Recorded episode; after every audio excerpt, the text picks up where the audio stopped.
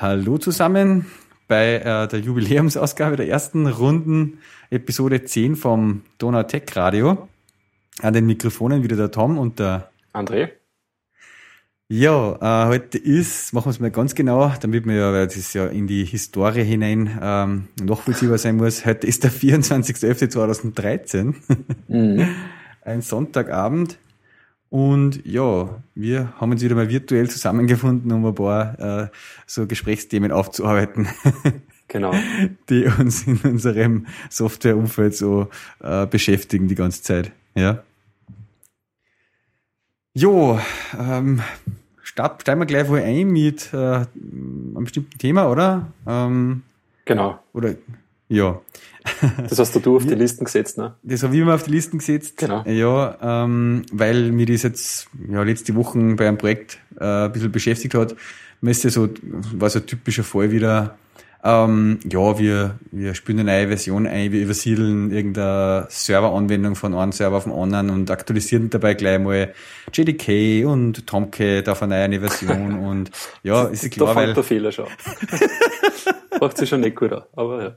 Naja, aber weiter, wann weiter. Ist der richtige Zeitpunkt, dass du sowas tust? Ich meine, äh, du hast jetzt irgendeine Anwendung, die du für einen mhm. Kunden gemacht hast, äh, vor ein paar Jahren oder mhm. sagen wir mal vor zwei Jahren und dann kommt wieder mal eine neue Version nach oder dass der Kunde sagt, er äh, hat einen anderen Hosting-Provider jetzt, er will das übersiedeln ähm, und ja. ja, du sagst halt, okay, übersiedelt dir die Anwendung, dabei machen wir gleich noch die ein oder anderen Features dazu. Genau. Und dann ist so der Tag da, der X, Tag X, wo man das übersiedelt, mhm. ja. Und äh, während das Ding läuft und in Betrieb ist und sozusagen nichts zum Übersiedeln und zum Ändern ist, ändert man halt auch nicht äh, ständig die Tomcat-Version und spielt ein neues J D K ein, so, ja. Dadurch ist das natürlich dann schon gut zwei Jahre alt, ja. Ja, und das mag man dann, verschieden sein, die Projekte, genau, aber ja. Ja, aber das ist jetzt, das ist jetzt wirklich eine Enterprise-Anwendung, die bei einem Kunden im Intranet halt irgendwo läuft mhm. auf einem Server. Die ja? läuft halt einfach so und so, ja. Greift die läuft einfach, genau, die wird verwendet, tagtäglich eigentlich, aber ähm, ja, du hast es nicht in deinem eigenen Besitz sozusagen, du kümmerst dich nicht im Zuge von allgemeinen Betriebssystem-Updates oder so ständig drum, äh, sondern irgendwann spürst du bei dem Kunden eine neue Version ein. Ja? Und dann ist so der Fall, okay, ähm, passt, Tomcat ist halt einfach uralt, J D K ist, äh, ich glaube, noch fünfer J D K gewesen oder so, oder äh, war vielleicht schon sechser. Aber ähm, ja, jetzt aktualisieren wir das halt alles gleich mal, weil ja, das nächste Mal, wenn wir wieder das aktualisieren bei der Anwendung, äh, es dauert wahrscheinlich wieder zwei Jahre oder drei. Ja? Und dann, ähm, das ist eher so ein Thema, wo ich mal wo ich mir nicht ganz hundertprozentig äh, sicher bin, wie ich das jetzt eigentlich in Zukunft richtig machen will, aber wir haben da typischerweise immer so Themen dann, dass man die Datenbankverbindung und die Mail-Session über J N D I zur Verfügung stellen, mhm. der Anwendung. Mhm. Ja? Also einfach im, im Kontext vom Tomcat sozusagen verknüpft mit genau. der Anwendung quasi. Genau. Ähm, doch, das hat mich in letzter Zeit ein bisschen zum Zweifeln gebracht, ob das schon der richtige Weg ist, weil gerade wenn ich zum Beispiel solche Anwendungen gerne mal testweise auf Heroku oder eben Amazon Cloud oder so hosten will, da ist das einfach überhaupt nicht üblich, dass man solche J N D I-Sachen wo hat. Ja? Mhm, okay. Das Sondern heißt, die machen es einfach über Konfiguration oder wie? Oder? Genau. Äh, mhm. Entweder irgendwie eine Config-Files irgendwo hinklicken, so Properties-Files äh, oder halt über Environment-Variable von einer äh, zum Beispiel ähm, U R L von einer Datenbankverbindung zum Beispiel. Ja? Ähm, aber gut, das haben wir in dem Fall halt nur so, dass da das in der Service-Mail im Kontext konfiguriert ist, Datenbankverbindung, Mail-Server und ja, Mail, dadurch liegen dann auch die ganzen Bibliotheken, die man dafür braucht, auch im Tomcat natürlich. Also man hat dann irgendwo einen S Q L-Server, J D B C äh, oder MySQL in dem Tomcat-Lib-Folder und man hat auch dort dann eine Mail-Char, ja, und ja, das haben wir natürlich auch jetzt mal auf den aktuellen Stand gebracht. Ja? Mhm. Wenn wir schon mal aktualisieren waren, sind. Waren schon dann schon. Waren schon dann schon. ähm, ja, und dann ja, online hochgefahren, erste Versuche, schaut alles gut aus, Datenbankverbindung klappt, äh, wie vorher, ja, funktioniert. Äh, ein paar Tage vergingen und dann heißt es plötzlich, naja, irgendwie werden keine Mails mehr verschickt von dem Server, von der Serveranwendung. Naja, ähm, Datenbank, also die Konfiguration von der Mail-Session, so ist alles eigentlich wie vorher. Ähm, an was kann das liegen? Naja, im ersten Moment denkt man gar nicht dran, dass das Mail-Char auch äh, irgendwie updated worden ist, aber Mhm. Ja, und das ist, das ist mit dem Zusammenhängen schon gar nicht, weil da ändert sich irgendwie, hat sich in den letzten Jahren so wenig geändert an dem Ding. Ja, das ist irgendwie immer proprietär von Sun gewesen und jetzt ist es halt von Oracle, wird's provided, kriegst gar nicht sozusagen direkt irgendwie über ein zentrales Maven-Repository, weil irgendwie Copyright und was weiß ich. Ähm, also gibt's das nicht als Open Source, oder? Ja, bin mir jetzt gar nicht mehr sicher. Ich glaube, mittlerweile gibt's das javax.mail ähm, schon über Maven auch, ja. ja. Mhm. Weil da gibt's ja diese komische, was die java Punkt net Projektseiten und ich glaube, da kannst du das auch wirklich Open Source beziehen. Okay, okay. Ja, okay, das ist ja mittlerweile so, ja, stimmt. Mhm. Aber irgendwie war das immer in all meinen Projekten Version eins Punkt vier Punkt eins oder eins Punkt vier Punkt drei oder so, ja. Mhm. Und plötzlich gibt es da eins Punkt vier Punkt fünf und eins Punkt vier Punkt sieben, ich glaube eins Punkt vier Punkt acht sogar, und da hat es in den letzten Oder Monaten, sogar, ja. ja, in den letzten halben Jahr hat sich auf jeden Fall da ein bisschen was getan. Ja? Mhm. Und eigentlich waren das immer minor Changes und es hat eigentlich, man hat eigentlich nichts gemerkt. Ich weiß eigentlich nicht, warum man es aktualisiert, weil man merkt eh nichts, aber mhm. man hat es halt aktualisiert und es hat sich eh nie was geändert. Und diesmal bin ich eingefahren in das, dass sich da was geändert hat. Ja? Mhm. Und zwar, ich habe echt, ich hab eigentlich fast den ganzen Tag gebraucht, bis ich das ausgedebuggt habe. Und als erste Anmerkung da, muss ich gleich mal sagen, wenn man irgendwie da Trouble hat, das, was ich echt gelernt habe, ist, man, es gibt ein Setting, ähm, passt man in die Shownotes rein, aber da kann man wirklich das, das S M T P-Protokoll, was da vor sich geht, auf Debug schalten und das sich ausgeben lassen auf die Konsole, wie das Mail-Char quasi mit dem S M T P-Server kommuniziert. Ja? Mhm, und wenn man das tut, dann tappt man nicht gar so im Dunkeln. Ja. ja? Weil wenn man der das nie hat, die, gedumpt, das genau, der dumpt einfach den kompletten Konsolen-Output, das Protokoll, was dieser S M T P spricht halt, oder? Mhm. Ja. Und wenn man das nicht tut, kriegt man nur so komische Exceptions, äh, wo man sich halt einfach echt wieder irgendeinen Schluss draus machen muss, was der S M T P-Server jetzt damit gemacht hat. Ja? Mhm. Und in dem Fall war es jetzt so, dass da in der J N D I-Verbindungsangabe eben ein Username und ein Passwort angegeben gewesen sind, damit man mit dem S M T P-Server reden kann. Und äh, der S M T P-Server steht aber intern bei dem Kunden im Netz und der ist scheinbar so immer schon so konfiguriert gewesen, dass er eigentlich, wenn er von intern angesprochen wird, kein Username und Passwort braucht, damit man Mails verschicken kann.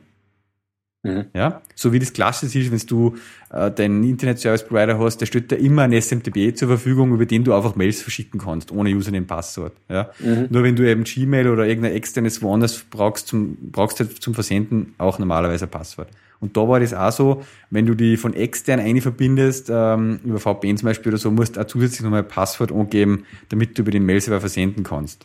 Mhm. Intern für Server war das eigentlich offen. Ja? Mhm. Und das hat man bisher nicht gemerkt, weil das Mail-Char quasi, äh, dem das wurscht war, dass der Server gesagt hat, du, ich will gar kein Username und Passwort von dir, ich brauche keins. Ja? Mhm. Der hat ihm quasi immer das mitgeschickt. Und der Server hat das eigentlich abgelehnt und hat gesagt, ich brauche keine Authentifizierung, bei mir gibt es keine Authentifizierung für die. Ja? Mhm. Und der Mail-Jar, der alte, hat das bisher auf jeden Fall trotzdem verschickt. Mhm. Und das neue Mail-Jar, da haben sie alles mögliche, man sieht es in den Release-Notes, eben verbessert im Bereich von Authentication. Ja? Mhm. Eben, dass zum Beispiel so Sachen auch wie Kerberos-Login oder so Geschichten äh, möglich sind, so Windows-spezielle Sachen. Ähm, und das hat scheinbar dazu geführt, dass der das genauer nimmt, wenn da ein Username und ein Passwort dabei stehen, aber er kann es haben wie der S M T P-Server. Mhm. Ja?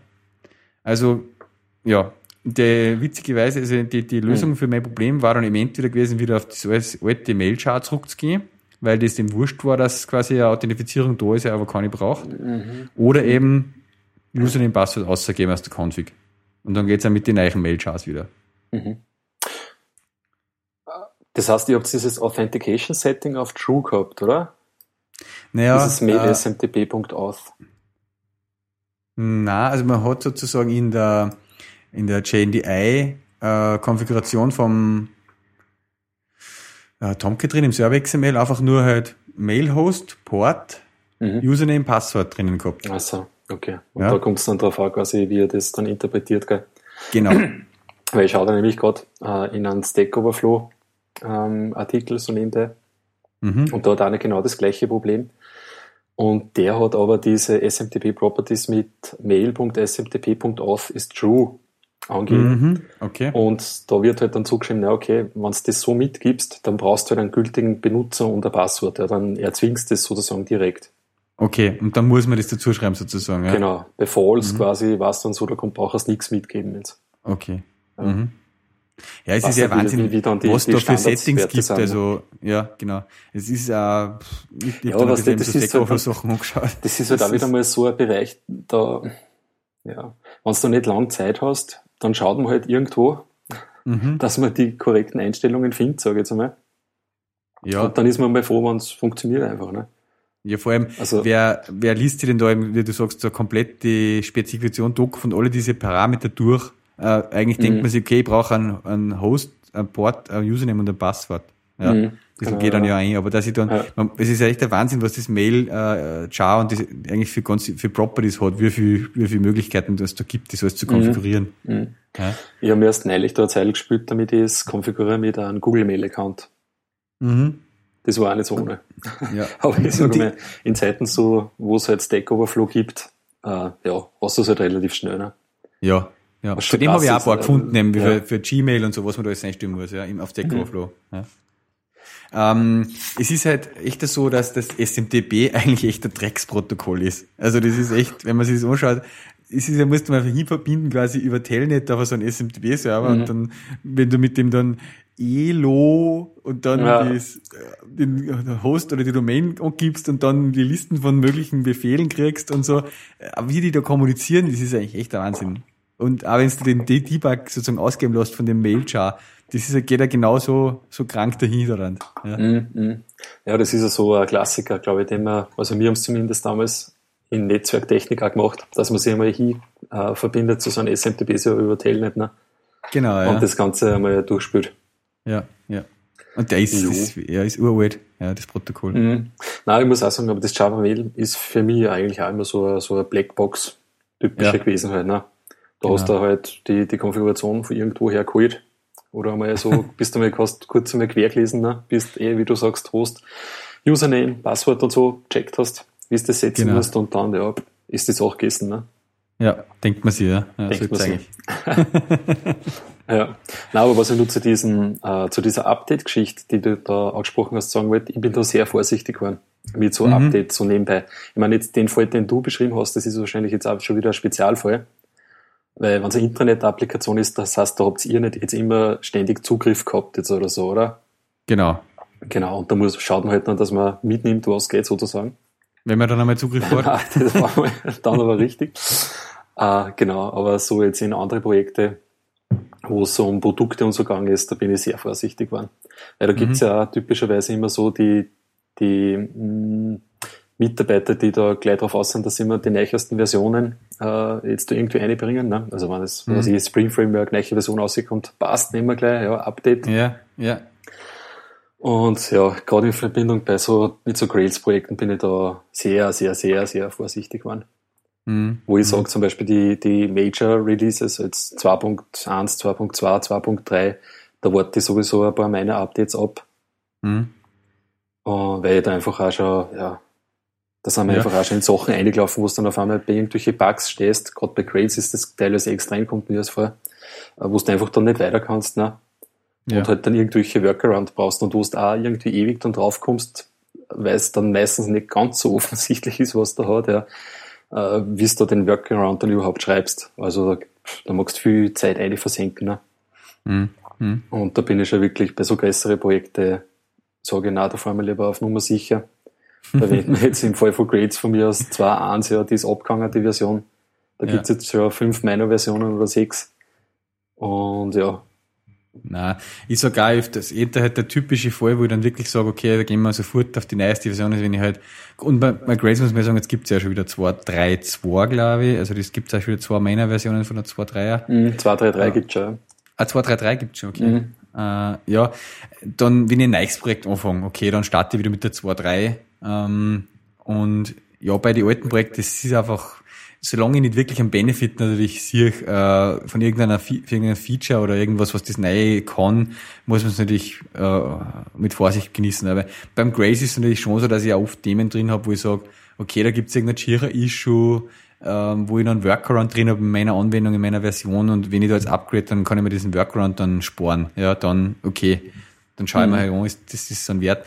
Bei, bei anderen Sachen, wie jetzt gerade bei dem, beim Tomcat, J D K und so, ähm, das ist eigentlich aus, aus meiner Erfahrung aus den letzten Jahren schon so, dass das immer ziemliche safe Bank ist, also mit einem J D K updaten oder einem Tomcat updaten habe ich jetzt noch nie in eine Situation gebracht, wo dann irgendwas einfach nicht mehr gegangen ist, sondern ähm, ja, meistens, sage ich mal, will ich halt natürlich das updaten, weil ich halt irgendwelche Security-Patches dann drin habe, die ich sonst nicht mehr habe. Ja.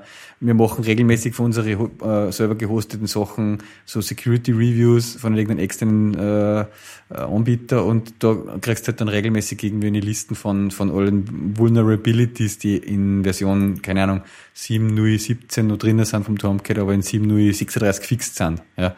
Und mhm. das, das Spiel schaue ich schon, dass ich dann halt aber relativ zeitnah einspiele, das Zeug. Mhm. Mhm. Ja. ja, da sind wir neulich einmal mit einer, mit einer speziellen Java sieben Version auf ein Problem gestoßen. Mhm. Du hast wirklich quasi bis zu dem fünfundzwanziger Update, glaube ich, war das, hast du ein Problem gekriegt äh, unter gewissen Konstellationen. Mhm. Ja, das war blöd. Und nachher dann nicht mehr sozusagen, nach sieben Uhr fünfundzwanzig. Ja, genau. Da ist das dann gefixt worden. Also das war wirklich im Zusammenspiel zwischen im Endeffekt Groovy und halt Java okay. ein Problem. Und ja, da war eigentlich die mhm. Lösung nur, dass man halt geschwind wieder zurückschaltet auf, auf eins Punkt sechs. Mhm. Okay. Und ja, das war ein bisschen ja. gut. Also in die Richtung kann es auch. Es kann zwar wahrscheinlich sein, dass im Endeffekt das an sich ja das Java, man, da werden sie jetzt nicht irgendwelche Versionen freigeben, die da weiß gar nicht, was für Bugs drin haben. Mhm. Aber ja. Ja, aber es ist halt einfach komplett komplex. Also komplex ich, ich, hab ja. auch schon so, ich kann mich irgendwie so erinnern, irgendwann haben wir mal was gehabt bei irgendeiner Miner-Update von einem J D K, dass irgendwas mit einem S Q L-J D B C-Treiber nicht mehr gegangen ist oder sowas. Ja, äh, mhm. ja, es sind einfach so viele Sachen, die da irgendwie zusammenhängen. Ist klar, dass da irgendwann nochmal was. Aber solche Themen, du hast schon recht, das ist natürlich dann, da sucht man dann halt einfach, ja, bis man es mal herausgefunden hat, was da jetzt das Problem ist. Ja, vor allem, vor allem Dinge dann tritt vielleicht, also jetzt in dem einen Fall war es bei mir so, dass es halt einmal lokal noch auftreten ist. Ja. Dann haben sie aber überhaupt noch nicht, weil da haben wir ja ist, eine ja, alte Version ja, gehabt ja. von J D K. Da denkst du, naja, das typische, schau, bei mir funktioniert es aber. Ja, genau. Oder bei mir funktioniert es nicht und bei denen aber. Bei mir funktioniert es und bei wem nicht. Aber, aber da haben wir jetzt auch mal gerade so was Geiles gehabt da.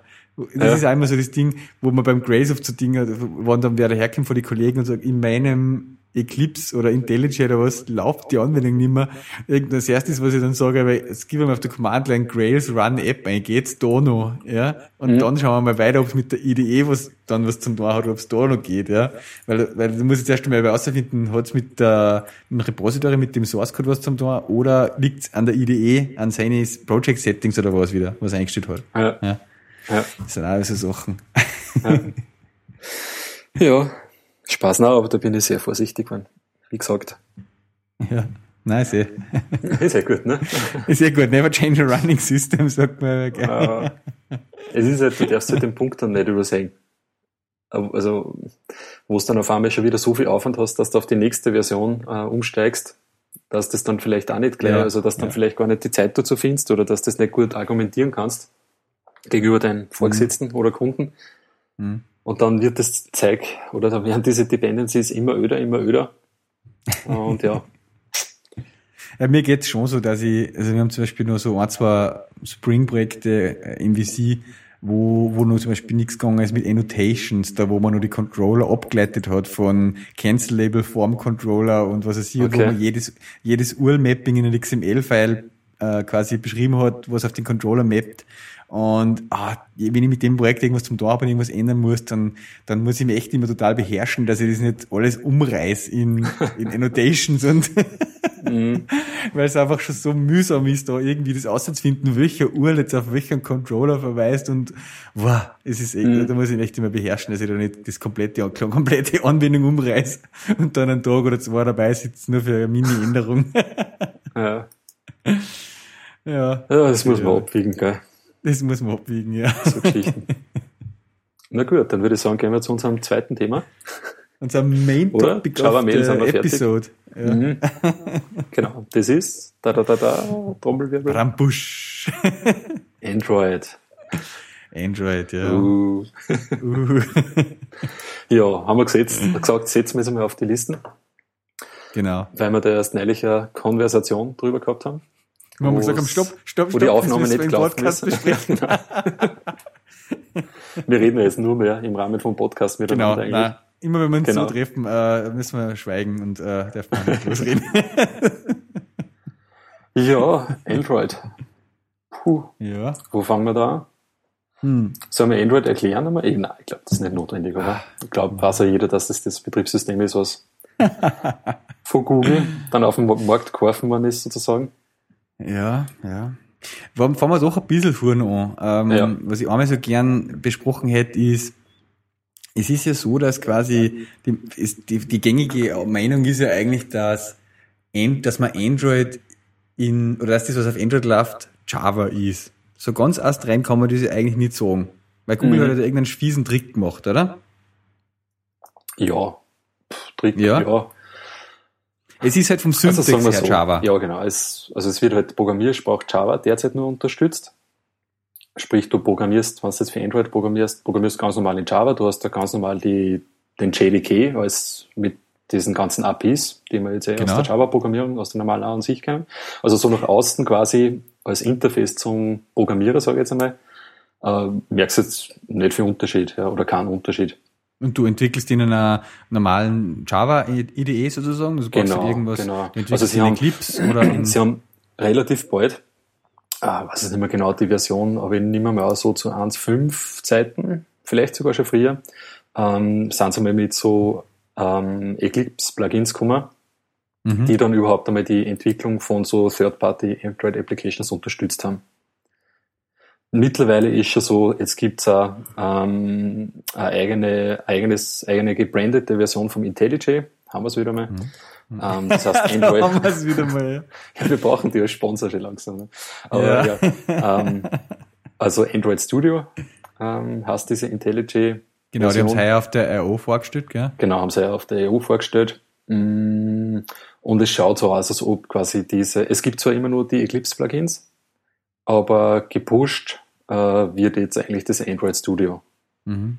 Finde ich eigentlich einen total äh, ja, interessanten Move. Da habe ich voll überrascht eigentlich. Also weil gerade jetzt so ja, Open Source, Google, ähm, Android irgendwie, ich habe mir immer gedacht, okay, das, da passt einfach Eclipse dazu. Und jetzt sind, setzen es aber eigentlich auf eine proprietäre äh, Entwicklungsumgebungsplattform. Ich meine, sie mhm. geben zwar das Android äh, Studio gratis raus, aber sie haben eigentlich jetzt total abhängig von JetBrains dadurch, oder?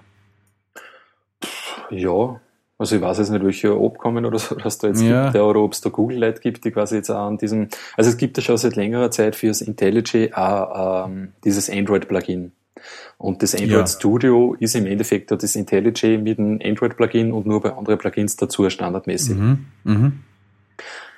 Ich weiß nicht. Ich und diese Plugins mal auch, dass, für also IntelliJ diese, sind ja auch wahrscheinlich open source. Wir haben vorhin mal, wir haben vorhin mal erzählt, wir haben schon mal Eclipse-Plugin gemacht, ne? Und wir, ja. an dem kleinen Plugin haben wir schon erkannt, wie schmerzhaft das ist. Und ich denke mal, es könnte auch sein, dass Glaubst, das, das schon so schmerzhaft worden ist, ist. Ja, dass gesagt haben, nein, das, ja. Aber ja. schaut irgendwie scheint, so aus, ja. Scheint so, ja. ja. Also sie sind da gerade irgendwie in einer, in einer, ja, Umwandlungsphase sozusagen. Teilweise in der Dokumentation ist es ja nur so, dass auf die Eclipse-Plugins verweisen, dann in den neuen Dokumentationen arbeiten sie wiederum nicht mit dem Android Studio. Mhm, mh. Ja, das ganz, aber ist ja wirklich ist eine Übergangsphase ja, gerade. Da, ja. Ich meine, IntelliJ gibt es ja in einer Open-Source-Variante. Naja, Open-Source? Ich glaube schon, ja. Das ist Open-Source. Diese Community Edition dann Open-Source? Ich glaube, ich habe mir irgendwas gehört. Also ich hätte es jetzt noch nie nachvollzogen, ja, aber mhm. ich glaube. Und okay. vielleicht ist da in die, in die Richtung halt dann gegangen, dass man gesagt hat, ja, mhm. ich habe einen Source Code. Ja, ja. Keine, aber keine Ahnung, das ist jetzt ins, ins blaue Karten. Es ist jedenfalls so, dass die, wenn man jetzt Android-Applikationen schreibt, ähm, dass diese IntelliJ-Version eigentlich, ist jetzt meine Meinung, ähm, viel angenehmer in der Verwendung ist. Die ist einfach flüssiger, schneller, du hast mehr Code-Completion-Features eigentlich. Mhm. Also da haben schon viele Nettigkeiten drinnen, die so die Entwicklung vereinfachen. Ja, es ist ja dieser U I, also es gibt so einen U I-Designer, ähm, wo du auch mal ja, das Layout jetzt, ja, weil du kannst jetzt keine mega komplexen Layouts machen, aber wie es halt so ist mit U I-Designern, ne? Genau. Aber es ist zumindest zehn Prozent geht's halt im Vergleich zu dem, was da war, ist auf jeden Fall ein Fortschritt. Ja, ja. Und der kann relativ lang mithalten, sage ich jetzt einmal, auch mit komplexeren Layouts. Jo. Ähm, ja, Entwicklungsumgebung, genau. Also dürfte so seit eins Punkt fünf, eins Punkt sechs oder so gewesen sein, dass da überhaupt einmal dann die Möglichkeit gehabt hast, dass du ähm, Android-Programme äh, jetzt erstößt. Und wenn wir jetzt wieder zurückkommen äh, zu dieser Ausgangsgeschichte, wo wir gesagt haben, ja okay, du kannst jetzt Java programmieren damit. Es ist so, dass du zwar Java programmierst, aber im Endeffekt wird der Code dann auf dieser Dalvik V M ausgeführt. Genau, ja. Die unterscheidet sich jetzt von einer, von einer normalen Java V M dadurch, dass das eine registerbasierte V M ist. Sprich, da gibt's, also wir kennen das ja, glaube ich, aus dem Java Bytecode, ja, dass da immer so mh, quasi ein Stack aufgebaut wird von irgendwelche Werte, ja, und dann kommt irgendeine Operation, die halt dann die Werte auf dem Stack nimmt und irgendwas macht damit. Mhm. Also sie rechnest eins und zwei zusammen, dann wird eins auf den Stack gelegt, zwei auf den Stack gelegt und dann wird die Plus-Operation mit drauf auf, auf, genau, ja. genau. Mhm. Und bei den ganzen Registermaschinen ist es halt so, da wird halt extrem mit Registern gearbeitet.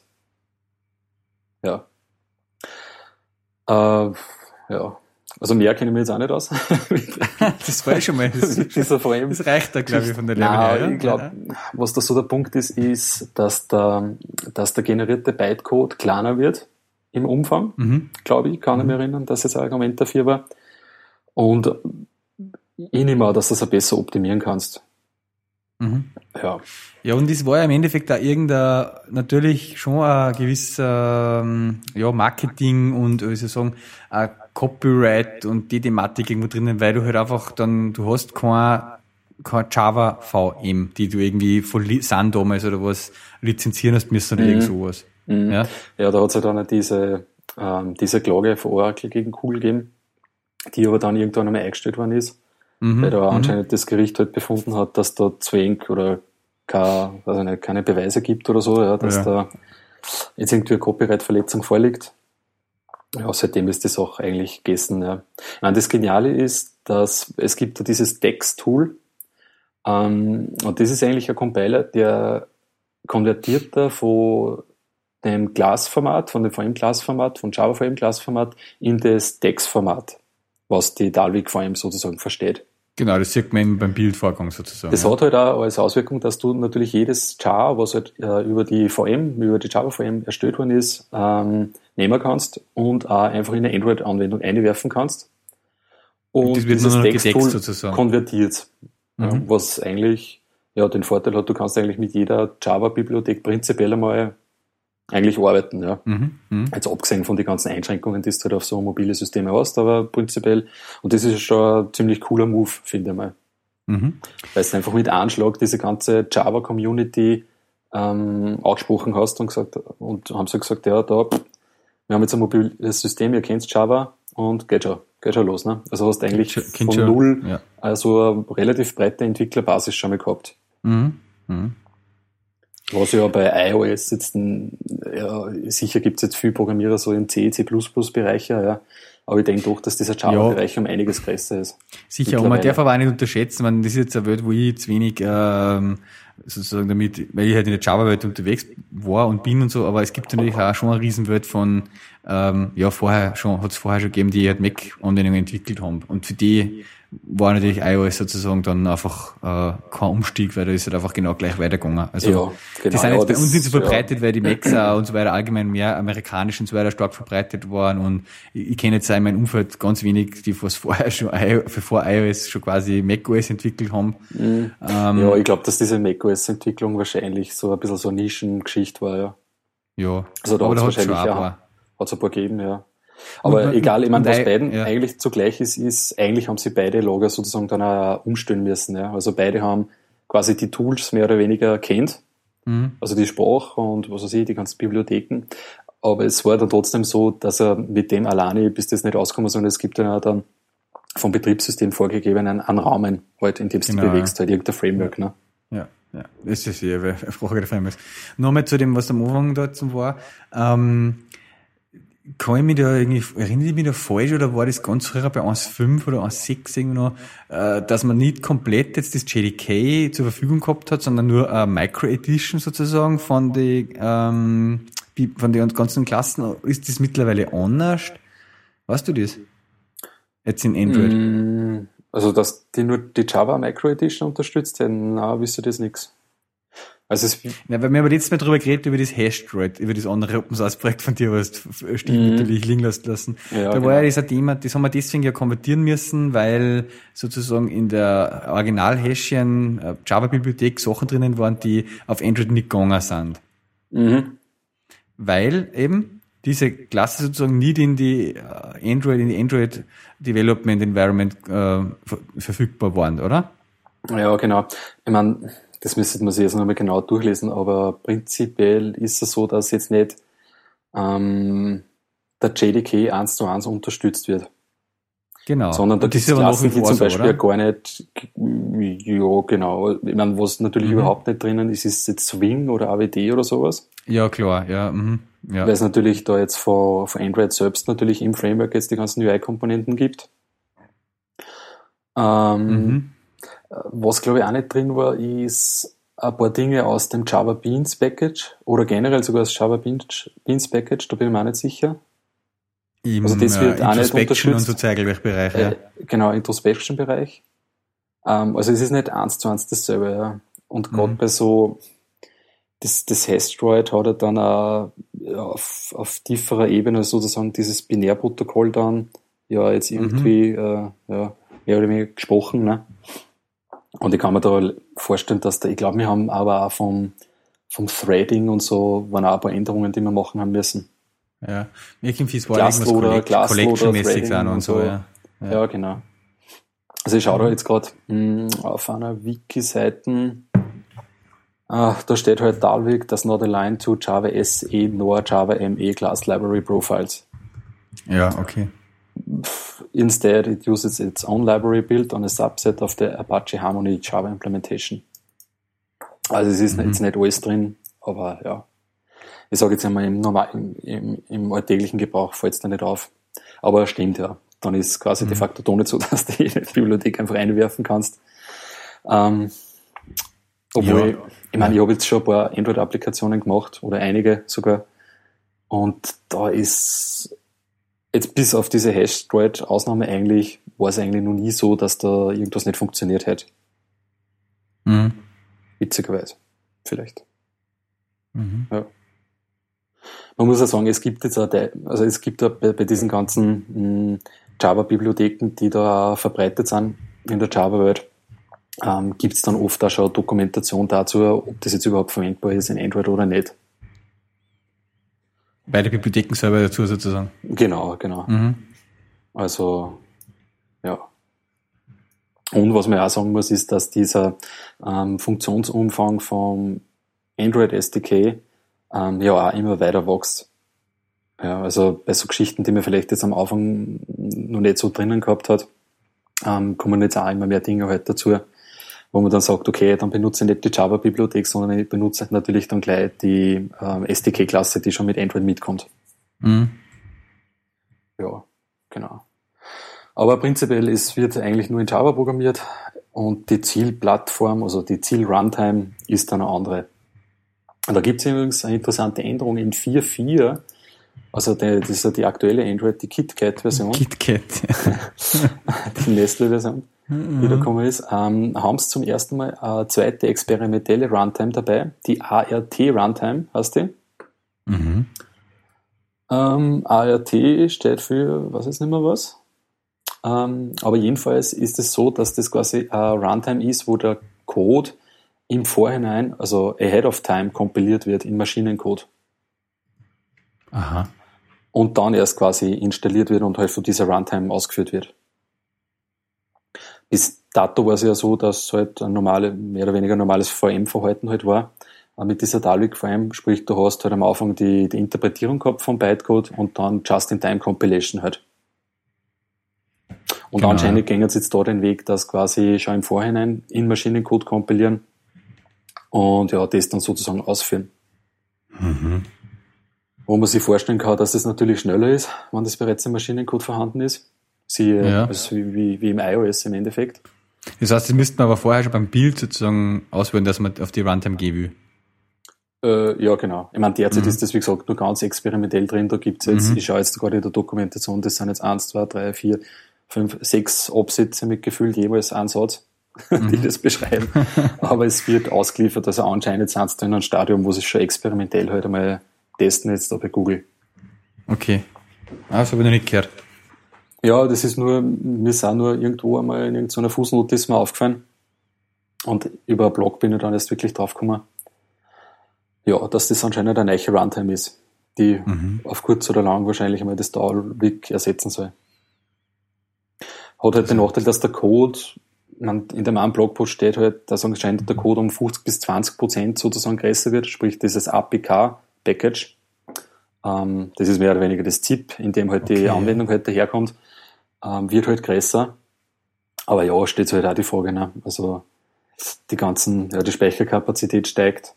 Die, die Bandbreiten steigen. Unsere, unsere Bandbreiten steigen natürlich auch. äh, und ja. Sarkasmus. Das heißt, genau, aber auf kurz oder lang wird halt diese fünfzig Megabyte-Beschränkung, die man da bei diesen A P K-Files hat, halt auch irgendwann einmal fallen. Hat man die bei den Files, bei der maximalen Filegröße von A P K, oder? Genau, ist fünfzig Megabyte. Obwohl, mh, da gibt es auch von Google einen Service, ähm, der heißt A P K Extension File Service. Da kannst du Grafiken, die hochauflösend sind, bei Google quasi ablegen in einem Content Distribution Network mhm. und die werden dann automatisch von der App bezogen. Okay. Das ist nämlich auch cool. Also du kannst bis zu, ich glaube, mit vier Gigabyte oder so ist das limitierter Platz. Ja. Aha. Kannst dort ablegen und ja, es wird dann bezogen quasi. Ist ja krass, App. Das ist ja eigentlich äh, ein sehr, sehr niedriges Limit eigentlich für A P K-Files, weil wenn man sich iOS-Anwendungen anschaut, was da aufs iPad für Games overloadst oder so, sie haben da teilweise ein, zwei Gig oder so. Ja. ja. ja. Nein, ich weiß, ich habe ja zum Beispiel für ein Projekt, haben wir mal einen ziemlichen Hack eingebaut, da ist es im Nachhinein sogar gegangen, dass da quasi die benötigten Jar-Files auch noch overloadst, sozusagen im ersten Bootstrapping-Prozess. Mhm. Die haben wir sich dann von irgendeinem externen Server quasi runtergeladen, die Jar-Files, und irgendwo abgelegt und ausgeführt und in den Klassenpfad gelegt. Tja, oh, schön, yeah, wie yeah. Böses denkt, ne? Ja. Es geht auch nur auf Android, ja. Ja, genau. Ja, da kommen wir eh schon zu so einem Thema, ja. Mhm. Ich weiß nicht, was für Richtung wollen wir da jetzt besprechen eigentlich von Android? Ähm, naja, ähm, also aus Entwicklersicht, hätte ich ja gesagt. Aus Entwicklersicht, aus, ja. Ich meine, was er von...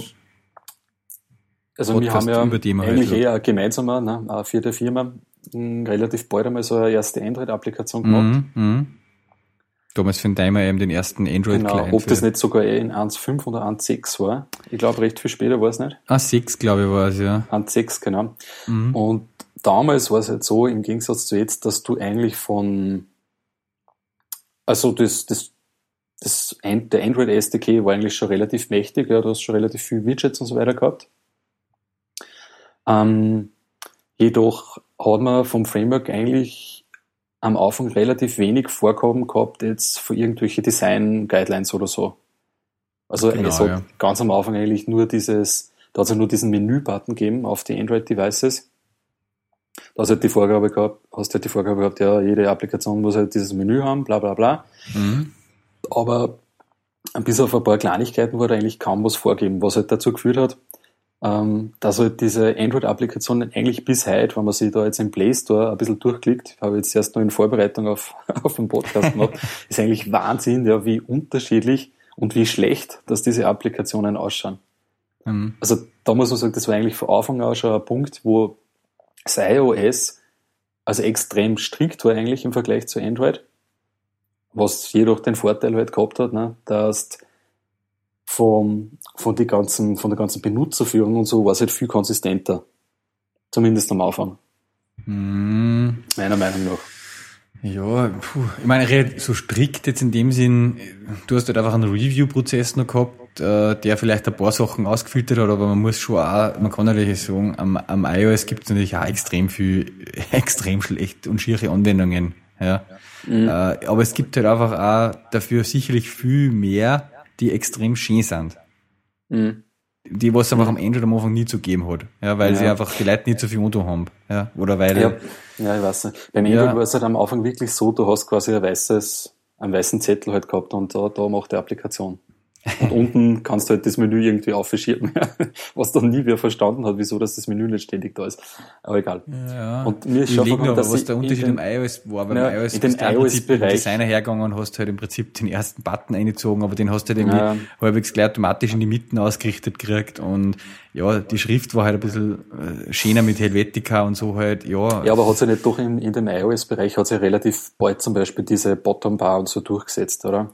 Oder auch diese ja, ja, ja, ja, das war jetzt auch keine Vorgabe oder kein Muss von Apple, weißt ja, du, was ich meine? Okay. Das war halt einfach, es hat sich halt einfach dadurch, dass halt einige Apps entstanden sind, ein paar, ein paar so, ja, Stile entwickelt halt, ja. Mhm. Aber es gibt doch von, von Apple diese Design-Guidelines, oder? Die klar. mehrere hundert Seiten dick sind auch für iOS. Klar, und da waren, klar. glaube ich, auch solche Geschichten drin. Ja, das, das stimmt schon. Es hat sowas gleich von Anfang an für iOS gegeben, was für Android am Anfang alles nicht gegeben hat. Irgendwie das hat so, es nicht gegeben, genau. Man muss natürlich, ja sicher, das stimmt schon. Und das hat natürlich auch dazu geführt, dass sie, dass da ein paar, oder viele Apps halt einfach sich an das gehalten haben. Natürlich, und jetzt war jetzt, jetzt habe ich dann falsch verstanden. Ähm, es hat keine so Restriktionen gegeben, dass man es nicht anders machen darf. Ja, es hat aber gleich mal gute Richtlinien gegeben, wie man es machen mhm. soll. Ja. Und es war halt so, dass du, wenn du quasi das eingehalten hast, halt halbwegs, ne, und die mhm. Applikation hat ein bisschen was hergemacht, waren halt auch damals nur die Chancen relativ gut, dass du wahrscheinlich da gefeatured wirst in irgendeiner Richtung. Ja. Genauso wie es eigentlich heute ist, wenn du irgendeine neue Technologie aus dem Framework jetzt hernimmst und du bist halt der Erste, hast du halt mhm. da relativ gute Chancen, dass du ja, wenn das jetzt halbwegs ja. was Gescheites ist, ja, da irgendwo äh, auf die Startseiten oder was weiß ich, in irgendeinem mhm. Bereich halt da äh, gefeatured wirst. Genau, ja. ja. Und da musst du auf jeden Fall, um zu gefeatured werden, musst du auf jeden Fall an diese Style Guides gehalten haben. Ja, ja. ja. Weil ich sprich das aber eine interessante Auswirkung hat er das eigentlich gehabt und die hat man eigentlich bis heute, wenn man so Android-Projekte macht. Und zwar, man muss sie eigentlich immer bei so Android-Projekten, zumindest ist das bei meinen so, wenn du das für einen Kunden extern machst, an das iOS-Layout halten. Also du kriegst immer irgendwelche Vorlagen, wo dann gesagt wird, ja, ja, dann hast du dann da unten, hast du den Topper, ne, wie im iOS, also quasi einfach die iOS, äh, ja, das iOS-Layout, die ja, iOS-B S Ts, ja. dir geschickt werden und gesagt wird, da mach. Ja, ja. Ja, gut, ja. Ich meine, das ging aus dem Ding aus, dass sozusagen sie immer noch nicht geändert hat. Es ist halt einfach so, dass zuerst einmal eine iOS-Anwendung gebaut wird und dann vielleicht eine Android-Anwendung noch, ja. Mhm. Und dann hat man halt eigentlich in die iOS-Anwendung schon mal das ganze Design und so am Anfang eingesteckt und gemacht und dann will man sich eigentlich das, wollen sich viele Leute halt einfach nichts Eigens für Android überlegen, ja. Genau. Und das geht's auch, glaube ich, ja. Und vor allem mit diesen Design-Guidelines, die du gehabt hast von Apple, hast du da relativ ich meine, das ist ja da quasi bis äh, ins Pixel-Detail sozusagen beschrieben, wie hoch das quasi diese Bottom-Bar-Seite auf bla bla bla, ja. Mhm. Und ich sage mal, wenn du das befolgst, ich meine, die haben sich auch was dabei überlegt, wenn du das befolgst, hat er deine App schon, ist ja schon äh, zu einem gewissen Grad shiny sozusagen. Mhm. Mhm. Ja, ohne dass das eigentlich viel, was weiß ich, da jetzt umeinander probieren musst. Ja, es, es tut dem Auge nicht weh, ja. Genau. Und ja. Darum, ich glaube, das ist sicher ein Grund, wieso dass sich da eher diese ganze iOS-Designlinie da durchgesetzt hat. Wenn man mhm. das heutzutage anschaust, jetzt gibt es auch schon, mh, jetzt auf developer Android Punkt com gibt es auch schon einen eigenen Designbereich, wo es halt auch so Design-Mission-Statements haben. Genau, ja. Und wo du eigentlich auch schon das alles durchdokumentiert hast, sozusagen, wie jetzt auch so ein Workflow ausschaut, so in der Applikation, in einer Android-Applikation, mhm. und auf was du halt aufpassen musst. Nur, Ähm, der Witz ist halt, wenn du das jetzt wirklich befolgst, müsstest du eigentlich für so Applikationen hergehen und sagen, ich meine, ich glaube eh, dass das der gescheitere Weg ist, nur äh, man muss halt die, es kommt halt auf den Anwendungsfeld an, auch darauf an, den man da implementieren muss, aber ähm, müsstest du eigentlich hergehen und sagen, okay, man hat jetzt die iOS-Applikation, da hat man sich was überlegt, so, und jetzt machen wir eine Android-Applikation und jetzt überlegen wir es uns nur mal neu. Ja. ja, ja. Also man merkt halt einfach, ähm, dass es jetzt am Android mittlerweile schon auch viele gute Beispiele gibt an Apps, die halt sauber designt sind und es schlagt sich ja da mittlerweile äh, ja was durch. Es kommen halt Leute nach, die Android nutzen selber und die begeistert sind da von Android und so. Und dadurch wird halt da dort die Qualität äh, und und das von ja. die Apps besser. Ja, ja und dann, ähm, wenn du unter design developer android Punkt com eben schaust, sie haben jetzt auch viel strikter... Also, eben keine Vorgabe in dem Sinne, dass du zwungen wirst. Ja. Ja. Aber es ist eigentlich alles auch durchdokumentiert, so wie sich Google das eben vorstellt und wie es das auch in die Google-Applikationen findest sozusagen. Und sie ja. haben auch da wirklich geschaut, dass da quasi Codebeispiele einbringen, ja. die du jetzt im Idealfall eigentlich nur mehr Copy und Paste machen musst. Ja, oder, ja, und dann hast du ähm, ja. schon das eine oder andere Feature gleich mit drinnen. Aber da ist Google dann selber ein gutes Beispiel, nämlich, und das, die machen das eigentlich genauso, wie das jetzt auch, wie das hier, oder wie wir das eigentlich, muss man sagen, auch immer schon gesehen haben, auch bei unserer ersten Anwendung, die wir im gemeinsamen da gemacht haben, nämlich, okay, ich habe auch eine gewisse äh, Anwendung, die möchte ich auf die beiden Plattformen machen. Ich muss mir auf beide Plattformen überlegen, wie äh, sollte die dort nicht nur ausschauen, sondern sich auch anfühlen, nämlich so, dass zu der Anwendung zu dem Umfeld passt, weil ähm, wenn ich ein Android-Gerät bediene, habe ich halt gewisse Muster von Bedienung, die ich sozusagen gewohnt bin, die will ich in der Anwendung natürlich dann auch haben. Ja? Mhm. Und genauso habe ich auf iOS gewisse Bedienmuster, weil da habe ich halt keinen Back-Button und keinen Home-Button, also habe ich nur den Home-Button, ja, und keinen mhm. Menü-Button. Und auf Android habe ich den aber gehabt und deswegen muss ich halt mhm. das dort verwenden, ja, damit das einfach für den, der jetzt ein Android-User ist und in der Welt lebt, muss das da reinpassen. Ich darf nicht mhm. sozusagen die eine, das eine Konzept von der einen Plattform in die andere quetschen. Und Google macht mittlerweile, meiner Meinung nach, sind einfach die, die, die, die besten iOS-Apps machen. Ja? Also wenn man sich äh, Google Maps und, und ähm, Google Chrome und Drive und äh, was fällt mir noch nicht ein? Gmail sozusagen, ja, wenn man sich die alle anschaut auf iOS, mhm. die sind Spitzen-Apps. Ja? Die schauen aber auch anders aus wie die, die Die, äh, die Counterparts auf Android, mhm. natürlich, ja, und haben andere Buttons und andere Menübedienungsdinger. Ja, ja, aber weil halt das einfach eine andere Plattform ist. Und genauso genau. muss man es einfach auch machen. Ja, ja, ja. Ja, ich meine, es ist halt dann auch, ja, einfach die Frage, welche Art von Applikation man da jetzt umsetzt. Ne? Ich sage immer, da gibt's ja, ja auch so, so, so Internetseiten-Applikationen, mehr oder weniger. Wo ich gesagt habe, okay, wir machen einfach eine Mobile-Website. Wir, wir haben jetzt die Internetseiten, jetzt brauchen wir nur eine iOS-Applikation, die mehr oder genau. weniger gleich ausschaut, die jetzt keinen Mehrwert jetzt hat für den Benutzer, sondern ja, die gibt es halt einfach nur. Oder, äh, genau, dass man den App-Store-Button einblenden kann halt irgendwo. Genau, ja. Und das machen wir halt nur das Gleiche für Android. Ja. Auf, also ja. wenn man auf der Ebene ist, dann ist es wirklich gescheiter, wie du sagst, dass man einfach eine H T M L fünf Applikation macht ja. und schaut, dass halt halbwegs die Webseiten oder dass einfach nur die Webseiten in einem responsive Design ist. Ja, ja. Also meine Meinung jetzt, ja.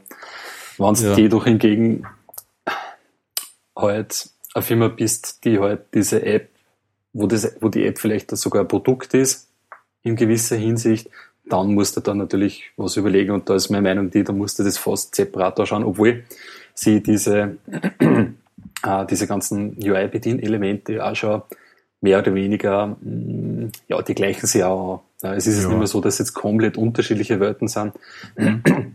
Gerade dieses, jetzt mit iOS sieben, ähm, ist ja auch dieses ganze Flat-Layout und so ein bisschen reingekommen, was du in mhm. Android eigentlich auch schon immer hast, ein bisschen. Ja. Und auch diese ganze Swiping-Geschichte und so, die dann sehr äh, propagieren auch in der Android-Dokumentation, dass man das halt auch machen soll, dass man jetzt nicht wieder mit Back-Button und so weiter Für umeinander navigieren und so, soll, ja, mit Swipen. Sondern halt einfach auch mit umeinander swipen und das ist ja schon relativ, sage ich jetzt einmal, gleich wie beim iOS. Aber es ist natürlich so, von die, von die, wie soll man sagen, von diesen Widgets, die halt eingeblendet werden, gibt es schon noch Unterschiede jetzt, oder auch von der Aufteilung, sage ich jetzt einmal, von der Applikation. Findest du wahrscheinlich schon Unterschiede jetzt. Mm, mm.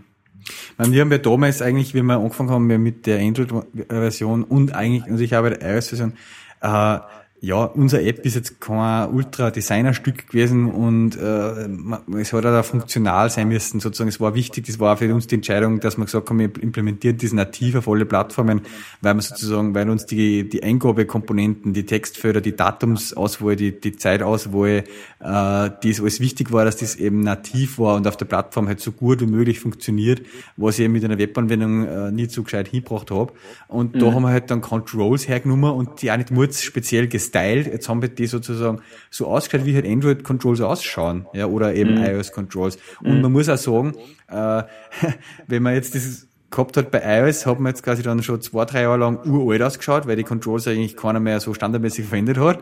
Wenn man es mhm. aber jetzt mit iOS sieben nochmal neu kompiliert, schaut es wieder top modern aus, weil auf iOS sieben schauen die gleichen Original-Controls wieder super aus. Ja? Mhm. Und ähnlich war es bei Android. Am Anfang diese grauen Buttons da, was alle gehabt haben für Uh, und, und Textfelder, die waren einfach jetzt schon uralt, ja, vom, vom, wenn man es angeschaut hat. Und jetzt plötzlich, ja, wenn man mit, mit Android vier die dann wieder neu ähm, ausgerollt hat, schauen es halt wieder schön aus, diese schwarzen Dinge mit den feinen Linien drunter und so. Ja, mhm.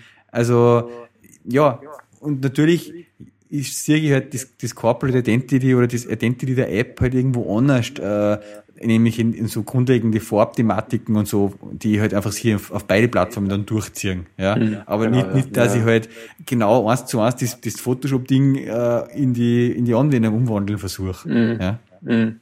Nein, auf alle Fälle. Weil vor allem das scheitert ja, was heißt scheitert, aber gerade, also sagen wir so, im iOS-Bereich war es eine lange Zeit so, da hast du es wirklich mehr oder weniger eins zu eins das B S D übernehmen können. Ja. Da hast du halt zwar wissen müssen, wie du halt die Button dann, Buttons und so umstylst, aber de ja, facto wenn, hat der Designer sagen können, okay, ja. da iPhone-Vorlage, bumm, zack, alles eingestylt, da übergib ich da, du schneidest das aus oder so, oder er schneidet das ja. aus, ja, die ganzen äh, Grafiken und passt. Wenn so. du einen fähigen iOS, also Photoshop-Künstler hast, dann, und der weiß, mhm. hat ein bisschen Ahnung von iOS auch, dann mhm. macht er dir die Vorlage schon so, dass du das quasi eins zu eins übernehmen kannst. Du tust dir dann die, an die Stür einfach am Button sitzen, der schaut genauso aus, wie er den Button schon gezeichnet hat. Mhm. Ja. ja, ja. Also ich habe mir in den letzten Projekten auch viel, viel Photoshop-Design, äh, viel Photoshop-Wissen äh, angeeignet. Weil es einfach da, ja, egal, weil es einfach diesen, diesen Umweg über den Design halt immer Spaß, wenn du das einfach selber dann modifizierst, so wie es das passt. Nein, aber dann in dem Android-Bereich hast du halt eben eigentlich schon von Anbeginn ähm, die Thematik halt gehabt, dass du eben unterschiedliche Devices hast. Also du warst nicht so wie im iOS-Bereich, dass du halt A zwei iPhones oder was gehabt hast und dann irgendwann einmal ein iPad, sondern du hast eigentlich schon von Anbeginn halt unterschiedlichste ähm, Gerätedimensionen gehabt. Mhm. Fragmentation. Ähm, Fragmentation, ja. Aber sie haben es halt auch, muss man auch sagen, glaube ich, auch relativ gut verstanden, dass das halt, dass da halt auch Möglichkeiten bieten, dass das innerhalb vom Framework halt, ja, irgendwie abfangst, sozusagen, ja, diese Thematik. Obwohl es natürlich sauschwer ist, dass das jetzt bei dieser, heutzutage bei dieser Masse an, an verschiedenen Geräten, die es da halt gibt, jetzt wirklich professionell machst. Mhm. Und die meisten Apps, glaube ich, oder die meisten Android-Entwickler wissen da vielleicht ja, gar nicht so richtig, was da, weiß ich nicht, was da Best Practices sind oder so, sondern die werfen, so habe ich halt oft gesehen, jetzt auch in anderen Projekten, die ich dann übernommen habe, werfen einfach hochauflösende Grafiken ein, so hochauflösend, wie es halt nur geht. Und so in die Richtung, das System rechnet es dann eh ab. Ne? ja, ja. Und, aber, ja, aber da gibt's ja, gibt's eigentlich in Android relativ viel Mechanismen. Ähm, Mechanismen, genau, und so Features, die dir das erlauben, dass du skalierte Grafiken immer einbindest. Mhm. Mhm.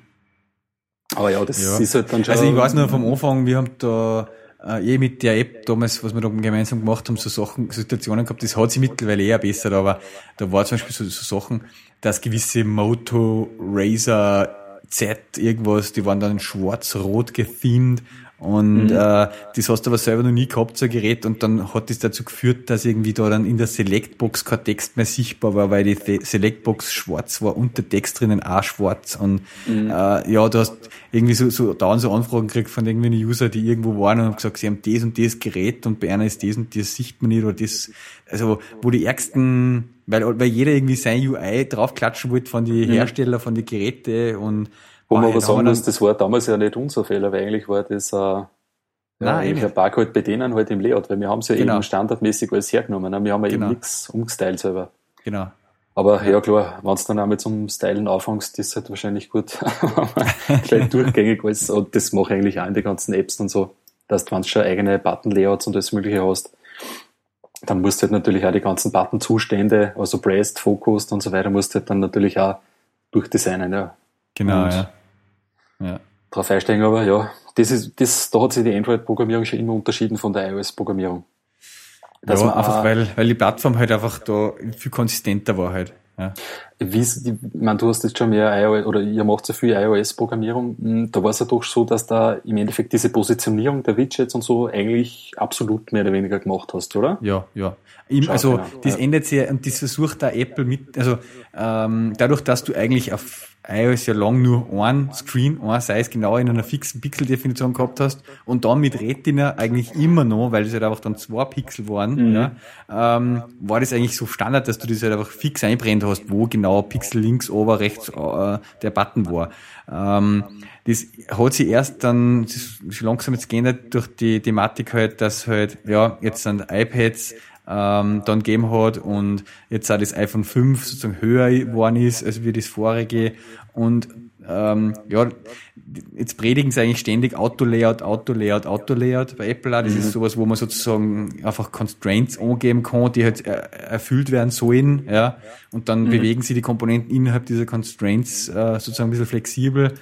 Es deutet auch alles darauf hin, dass auch bei Apple äh, demnächst noch andere Displaygrößen kämer werden, also dass man ein bisschen mehr verschiedene Screen-Sizes hat. Ja. Ähm, Und funktioniert dieses Auto-Layout? Mh, sagen wir mal so, äh, für diese bisherigen Änderungen, jetzt wie zum Beispiel die Höhe von iPhone fünf oder was, war das äh, total einfach. Ja. Äh, mhm. Wenn man es jetzt an so quasi auf das, aber voll, also da war es aber auch nur so, dass man das halt als Erweiterung dazugegeben hat für die bestehenden Anwendungen. Aber wenn man sich voll auf das einlässt, dass man alles nur noch so mit Auto-Layout positioniert, ist das schon eine riesen, ähm, ja, Einlernkurve oder steile Einstiegshürde noch einmal, ja, die man mal, wo man ziemlich viel flucht, und ich kenne da ein paar Leute, die da, die da echt an der Verzweiflung nahe waren, aber irgendwann, irgendwann gibt's da so den Klick anscheinend, und wenn man den halt dann hat, dann, dann will man es eh nicht mehr anders, dann macht man es so. Mhm. Ja. ja, da kann ich gleich einsteigen mit Android, weil da ist es so, dass diese U I, ähm, ja, normalerweise machst du es in einem X M L-Format. Genau, ja. Es gibt so die Möglichkeit, dass du es halt programmatisch auch machst, aber ja, ich sage mal, normalerweise, sage ich mal, die, die, die Grundstruktur und so weiter mh, definierst jedenfalls in, in X M L. Und da ist es so, durch das, dass man da ja vor Anbeginn schon geschaut hat, ähm, dass man diese unterschiedlichen Bildschirmgrößen äh, da möglichst gut abbildet, ähm, kannst du eigentlich fast nichts ähm, absolut positionieren, also gibt es eigentlich keine Mechanismen, dass irgendwas jetzt absolut positionierst. So mhm. standardmäßig jetzt, ja, dass ich sage, okay, keine Ahnung, jetzt in meinem U I-Designer ziehe ich jetzt das Widget an die Stelle und die ist, das Widget ist jetzt dann an der Stelle zehn zehn oder so. Ja. Das gibt's dort nicht, sondern es wird eigentlich alles immer sehr relativ angeben. Genau, was viel dann auch, und, ja. Weil, ich sage jetzt einmal, das schaut so in der, ähm, in der Dokumentation alles immer sehr gut aus. Aber wenn du dann komplexere Layouts irgendwie vorgeben kriegst, dann magst du eigentlich auch ziemlich viel Zeit verbraten, dass du vom Layout her hinkommst. Mhm. Und vor allem Dingen, dass dann vom Layout auch wirklich so passt, dass das auch in, mit, mit größeren Auflösungen oder größeren äh, Bildschirmgrößen oder so, ja, ähm, dann auch nur noch was ausschaut und auch noch nutzbar ist. Ja, das ist eigentlich so, ich glaube, derzeit auch immer nur der größte Schmerz. Ähm, machen wir so wie bei der Android-Programmierung. Mhm. Was ähm, auch was Witziges ist da mit der Auflösung, jetzt ist es so, im Android habe ich das Gefühl einfach, äh, das ist da so fließend sozusagen der der Unterschied zwischen, also vom kleinsten Telefon, Smartphone weg bis zum größten Tablet hin. Ja? Das ist einfach mhm. halt, ja okay, da gibt es halt einfach verschiedene Screen-Sizes, zehn, mhm. fünfzehn verschiedene Unterscheidungen. Uh, und du musst halt einfach dann schauen, dass es halt so, so Schritt für Schritt immer halt ein bisschen mitskaliert, ja. Und bei iOS ist es ja eigentlich so, dass es quasi wirklich zwei äh, Kategorien gibt, kannst du sagen. Es gibt halt echt halt äh, Smartphone-Größe, iPhone, ja, und es gibt mhm. iPad-Größe. Ja, und die zwei werden eigentlich immer von allen Entwicklern komplett getrennt betrachtet. Also äh, entweder du unterstützt halt sozusagen iPads mit deiner Anwendung und dann machst du meistens auch dort ein ganz spezielles eigenes Layout und Design. Ja? ja. Oder du machst halt iPhone-Größe. Kennt man typisch eben diese iPhone, iPad-Apps, wo dann wirklich nur so ein Sidebar, Side-Drawer fix da ist und der Content rechts daneben und so, wo halt sonst nur die Listen da ist beim iPhone und so, ja. Mhm. Wo man einfach wechseln muss auf den Seitenscreen. Das finde ich eigentlich beim Android ein bisschen schräg, dass man halt sozusagen dadurch irgendwie ähm, viel, viel U Is hat, die halt ja auf keinem Screen so richtig äh, gut funktionieren, weil es halt einfach so quasi versuchen, überall so halbwegs zu passen. Ja? Mhm. Obwohl es natürlich, also in, in Android gibt es schon die Möglichkeit, dass da ähm, diese, diese X M L-Layout-Definitionen ähm, auch von der Verwendung her einschränkst, dass du sagst jetzt so, diese X M L-Layout-Definition kommt jetzt nur zum Tragen, wann zum ja. Beispiel, was weiß ich, ich über tausendvierundzwanzig Pixel bin, mhm, mh. von der Width oder so, oder genau. wann ich, was weiß ich, irgendeine bestimmte Density habe, oder wann ich eben Landscape ja, aber, bin, oder, aber du kannst halt, halt relativ nie, nie richtig sagen, ob das jetzt an der Phablet ist, auf, äh, was der riesen äh, Smartphone mit einem riesen Display halt, äh, oder ob es jetzt wirklich ein Tablet ist. Mm. Ja. Oder diese Kategorieunterscheidung gibt es halt da einfach nicht richtig. Oder kann man das abfragen über diese verschiedenen Layouts? Das sind eigentlich nur aber irgendwie auf Screen die Menschen. Mm, na, jetzt kann ich so, also auf was würdest du dann sonst abfragen? Auf ja, eben, ob das jetzt quasi äh, ein Tablet-Size-Device ist. Das kannst du eigentlich fast nicht unterscheiden, weil es gibt halt einfach so riesen ja, Android-Handys, also, wie jetzt ja. das Galaxy Note, ja, wo man sich einfach fragt, ist das ein Tablet oder ist es ein Phone? Ist eigentlich, mhm. ja, das ist so zwischendrin. Und das gibt's, ja, beim, beim, beim iOS ist halt entweder, okay, iPhone oder iPad, wo es halt das iPad Mini noch gibt, ja, das ist einfach nur das mhm. gleiche Screen Resolution, halt einen kleinen Formfaktor, ja. ja. Ja, also das ist in Android nicht so einfach, weil du kannst das ähm, einmal so differenzieren, so wie es ich jetzt beschrieben habe. Dann gibt es aber auch noch eine andere Möglichkeit, und zwar du kannst das, ähm, sie haben da so eine Einteilung in, in Screens, ja. Da gibt es Small Screens, Normal Screens, Large, X-Large, X X Large. Genau, ja. Das war quasi da so, was weiß ich, X-Large oder so ist dann wahrscheinlich Phablet-Größe. Und dann müsste man das Layout halt dahingehend sozusagen äh, ja, erstellen für mhm. einen bestimmten Screen. Aber ja, es ist halt nicht ganz trivial und vielleicht dann nicht so, oder es ist halt wahrscheinlich ein relativ großer Aufwand, ja, dass das jetzt da in jedem, für jede Auflösung da jetzt irgendwie oder für jede, ähm, für jeden Gerätetyp da jetzt perfekt hinbringst. Ja. Ja, halt nicht leicht, ne? Also da mag ich auch nicht, das sind irgendwie im, im, im Twitter ähm, Android-Developer stecken, der, der das irgendwie für alle möglichen Geräte ähm, ja, programmieren muss. Ich meine, jetzt in die letzten Projekte, da, die wir gemacht haben, so mit Android-Applikationen, ähm, war es einfach so, dass man gesagt hat, okay, man legt zu Beginn des Projektes schon mal die Testgeräte auf fest. Sprich, da haben wir gesagt, okay, das muss auf Nexus vier muss sie haben und auf irgendein Nexus-Tablet oder auf irgendein Samsung Galaxy-Tablet, ja, je nachdem. Mhm. Auf die verbreitetste, ja, auf einem Samsung, Samsung Galaxy S vier oder, ja. Genau, und wenn dann irgendwie irgendein utopisches Gerät halt daherkommt, ja, muss man halt weiterschauen, ja, aber prinzipiell ähm, so in der Liste der, der unterstützten Geräte werden halt die neuesten Devices quasi unterstützt, ein Tablet meistens oder ein paar Tablets und halt die, die Smartphones, und das, was dann dazwischen steckt, eh so wie ein Nexus sieben oder so, ignoriert man halt dann in Wirklichkeit. Mhm. Ja. Kommt auch jetzt wieder auf die Anwendung davon. Ne? Klar, wenn ich jetzt irgendwie, weiß ich nicht, irgendeine Shop-Anwendung habe für irgendeine, keine Ahnung, irgendwelche Workflows in einem Shop oder so und die arbeiten halt nur mit Tablets, wird man halt sagen, okay, es muss halt auf ein Nexus sieben und auf größere Tablets auch gut ausschauen oder gut funktionieren. Ne? Mhm. Und man muss halt dann den Fokus auch in der Entwicklung halt dann drauflegen und auch genau dann testen und auch vielleicht schauen vom U I her, stellt man das irgendwie anders dar, ja, ja, wie geht man da vor? Mhm. Aber es ist natürlich hart, wenn du jetzt die Anforderung hast, dass du eine Applikation hast, die jetzt überall auf jedem Device ähm, den zur Verfügung stehenden Platz möglichst perfekt ausnutzt, überall gut ausschaut, ja, wie ist das halt, ja. kostspielig, kostspielig, würde ich sagen. Ja, da kannst du sehr viel Zeit reinstecken, ja.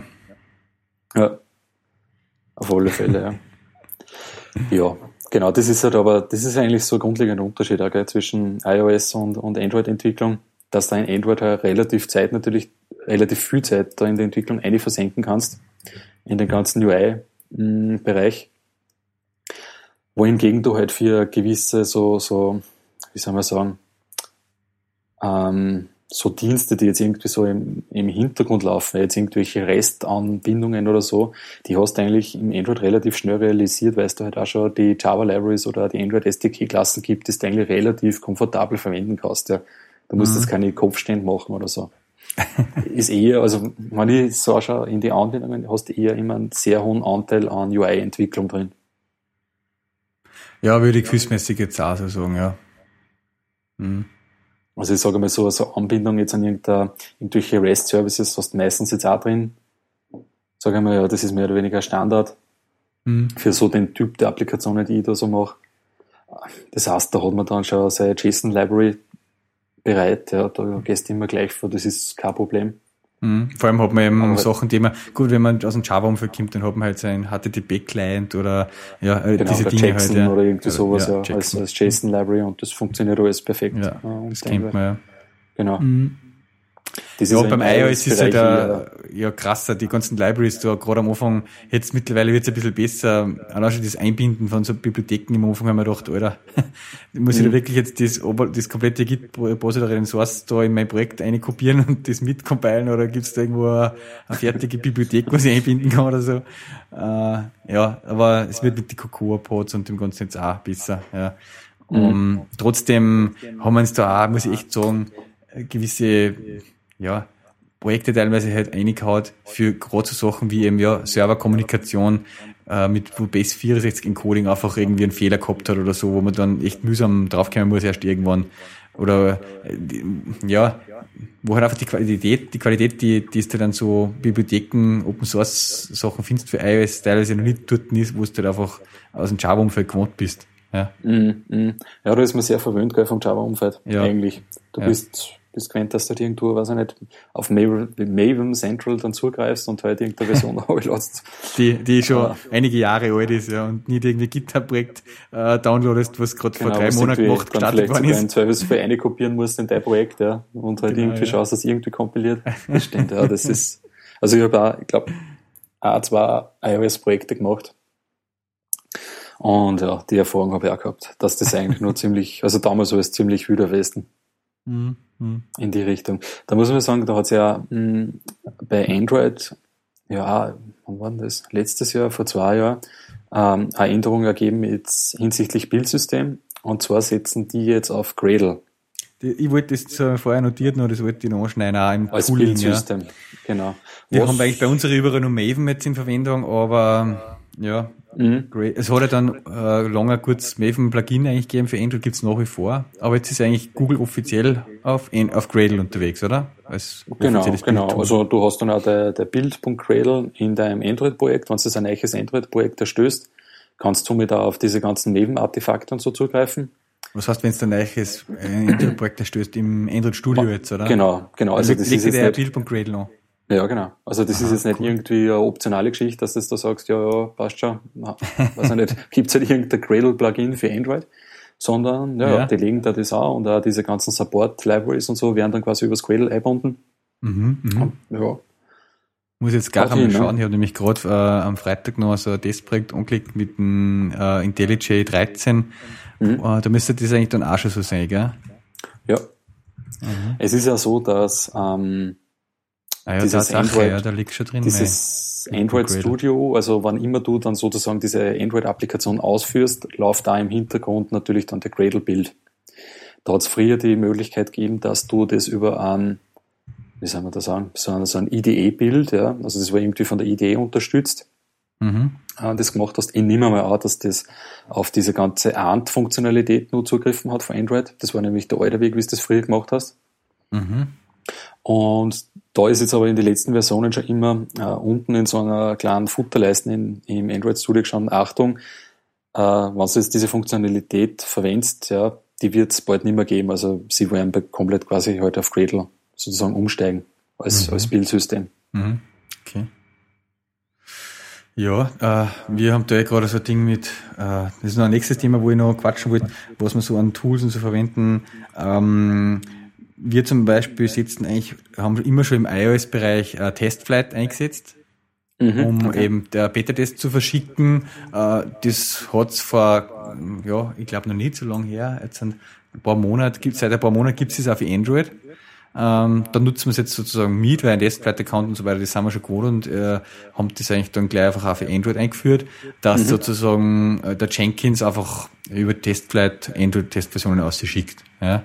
Ah, okay. ähm, Es funktioniert ganz cool, weil da kann eigentlich jeder im, von unsere, in unserem Team einfach so auf Knopfdruck über den Jenkins einfach eine Android-Testversion auszuspülen. Ja. Okay. Ähm, das ist ja im Android-Bereich mit diesen Testversionen, also durch das, dass das A P K bundelt war, hast du es ja quasi einfach irgendwo zum Download bereitstellen können.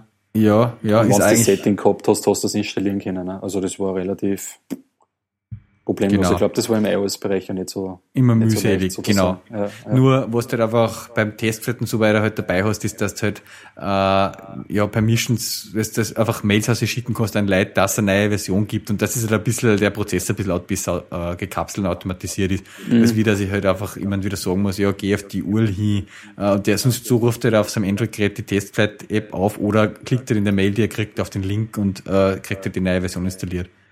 Mhm. Ähm, ja, und ich sehe auch in dem Testflight oben, wer sich das installiert hat und wann, und ja, gibt's, wird sogar eben so ein bisschen was geben, das habe ich jetzt beim Android nicht eingesetzt, dass du so ein bisschen ein Session-Tracking hast, dass du da siehst von den Test-User, wer wohin gekommen ist in der Anwendung, und, und eben auch, dass er zum Beispiel, und da kommen wir zum nächsten Thema, was wir auch in iOS und Android einsetzen seit ähm, Jahr ungefähr, äh, ist Crashlytics. Mhm.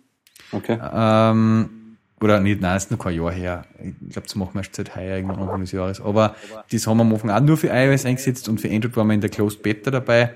Das ist einfach äh, in dem Sinn sehr cool, dass du halt wirklich von jedem Crash, der in der Entwicklung halt passiert auf irgendeinem Testgerät, sofort halt schön ähm, eine Mail kriegst, und dass er das automatisch in dein Ticketsystem eintragt, und ja, da halt schön, gerade beim iOS ist es immer so deppert gewesen, das äh, Desymboli- also das Symbolicaten von diese Crash-Logs. Das kannst du ja nur auf der Maschine da, wo das gebildet worden ist, beziehungsweise wenn du das Desymbolication-File halt hast. Das macht ja das Crashlytics auch automatisch. Mhm. Ähm, und ja, das gibt's halt für Android halt auch. Und da gibt's, das ist eigentlich ziemlich geil gemacht, also das musst du mal anschauen. Äh, wenn man da sowas installiert und einbaut in der Build, hat man wirklich so einen geilen Step-by-Step-Wizard, wo er genau sagt eben, hau jetzt das in dein P O M-File ins Maven rein und dann das und dann ja, führ's einmal aus und dann tragt das automatisch im Server ein, und lauter so coole Sachen. Der Setup-Prozess ist echt ziemlich genial.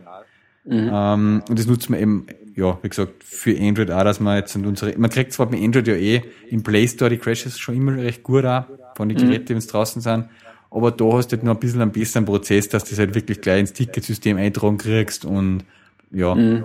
da kann's ganz gut. Mhm. Das möchte ich auf jeden Fall an dieser Stelle noch äh, erwähnen, ja.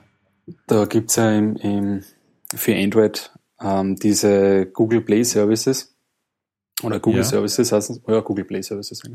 Google Play Services, und innerhalb dieser Google Play Services Suite gibt es auch das Google Analytics für mhm. Android. Mhm.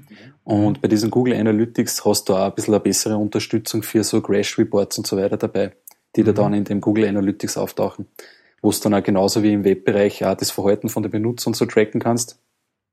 Und auch auswerten kannst. Äh, ja. Ah, ganz ein wichtiges B- Thema. Ja, das bindet die halt an diese Google, Google Play Services, die eh da in letzter Zeit ein bisschen in Kritik gestanden sind. Ähm, ja, weil es halt eben so ist, dass damit du diese Google Play Services jetzt aus, ähm, von einer, von einer Anwendung aus, ähm, verwenden kannst, muss halt auf diesem Target-Gerät sozusagen der Google Play Store installiert sein. Und ja, das hast du halt nur bei diese Android-Google-D M-Geräte.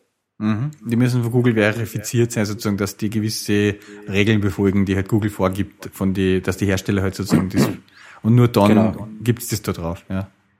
Genau, genau. Da konnte man jetzt sagen, ja, okay, für diese Analytics und so, ja, egal, braucht man es nicht unbedingt. Nur der Kritikpunkt ist halt der, dass es halt immer mehr in die Richtung geht, dass jetzt neue A P Is jetzt nicht im Rahmen vom Android S D K veröffentlicht werden, der halt auch Open Source ist und halt einsehbar ist und nachvollziehbar ist, sondern halt innerhalb dieser Google Play Services mhm. veröffentlicht werden sozusagen, ähm, wo halt dann natürlich die Apps einen Vorteil haben, ähm, die halt auf Google Android-Geräten laufen.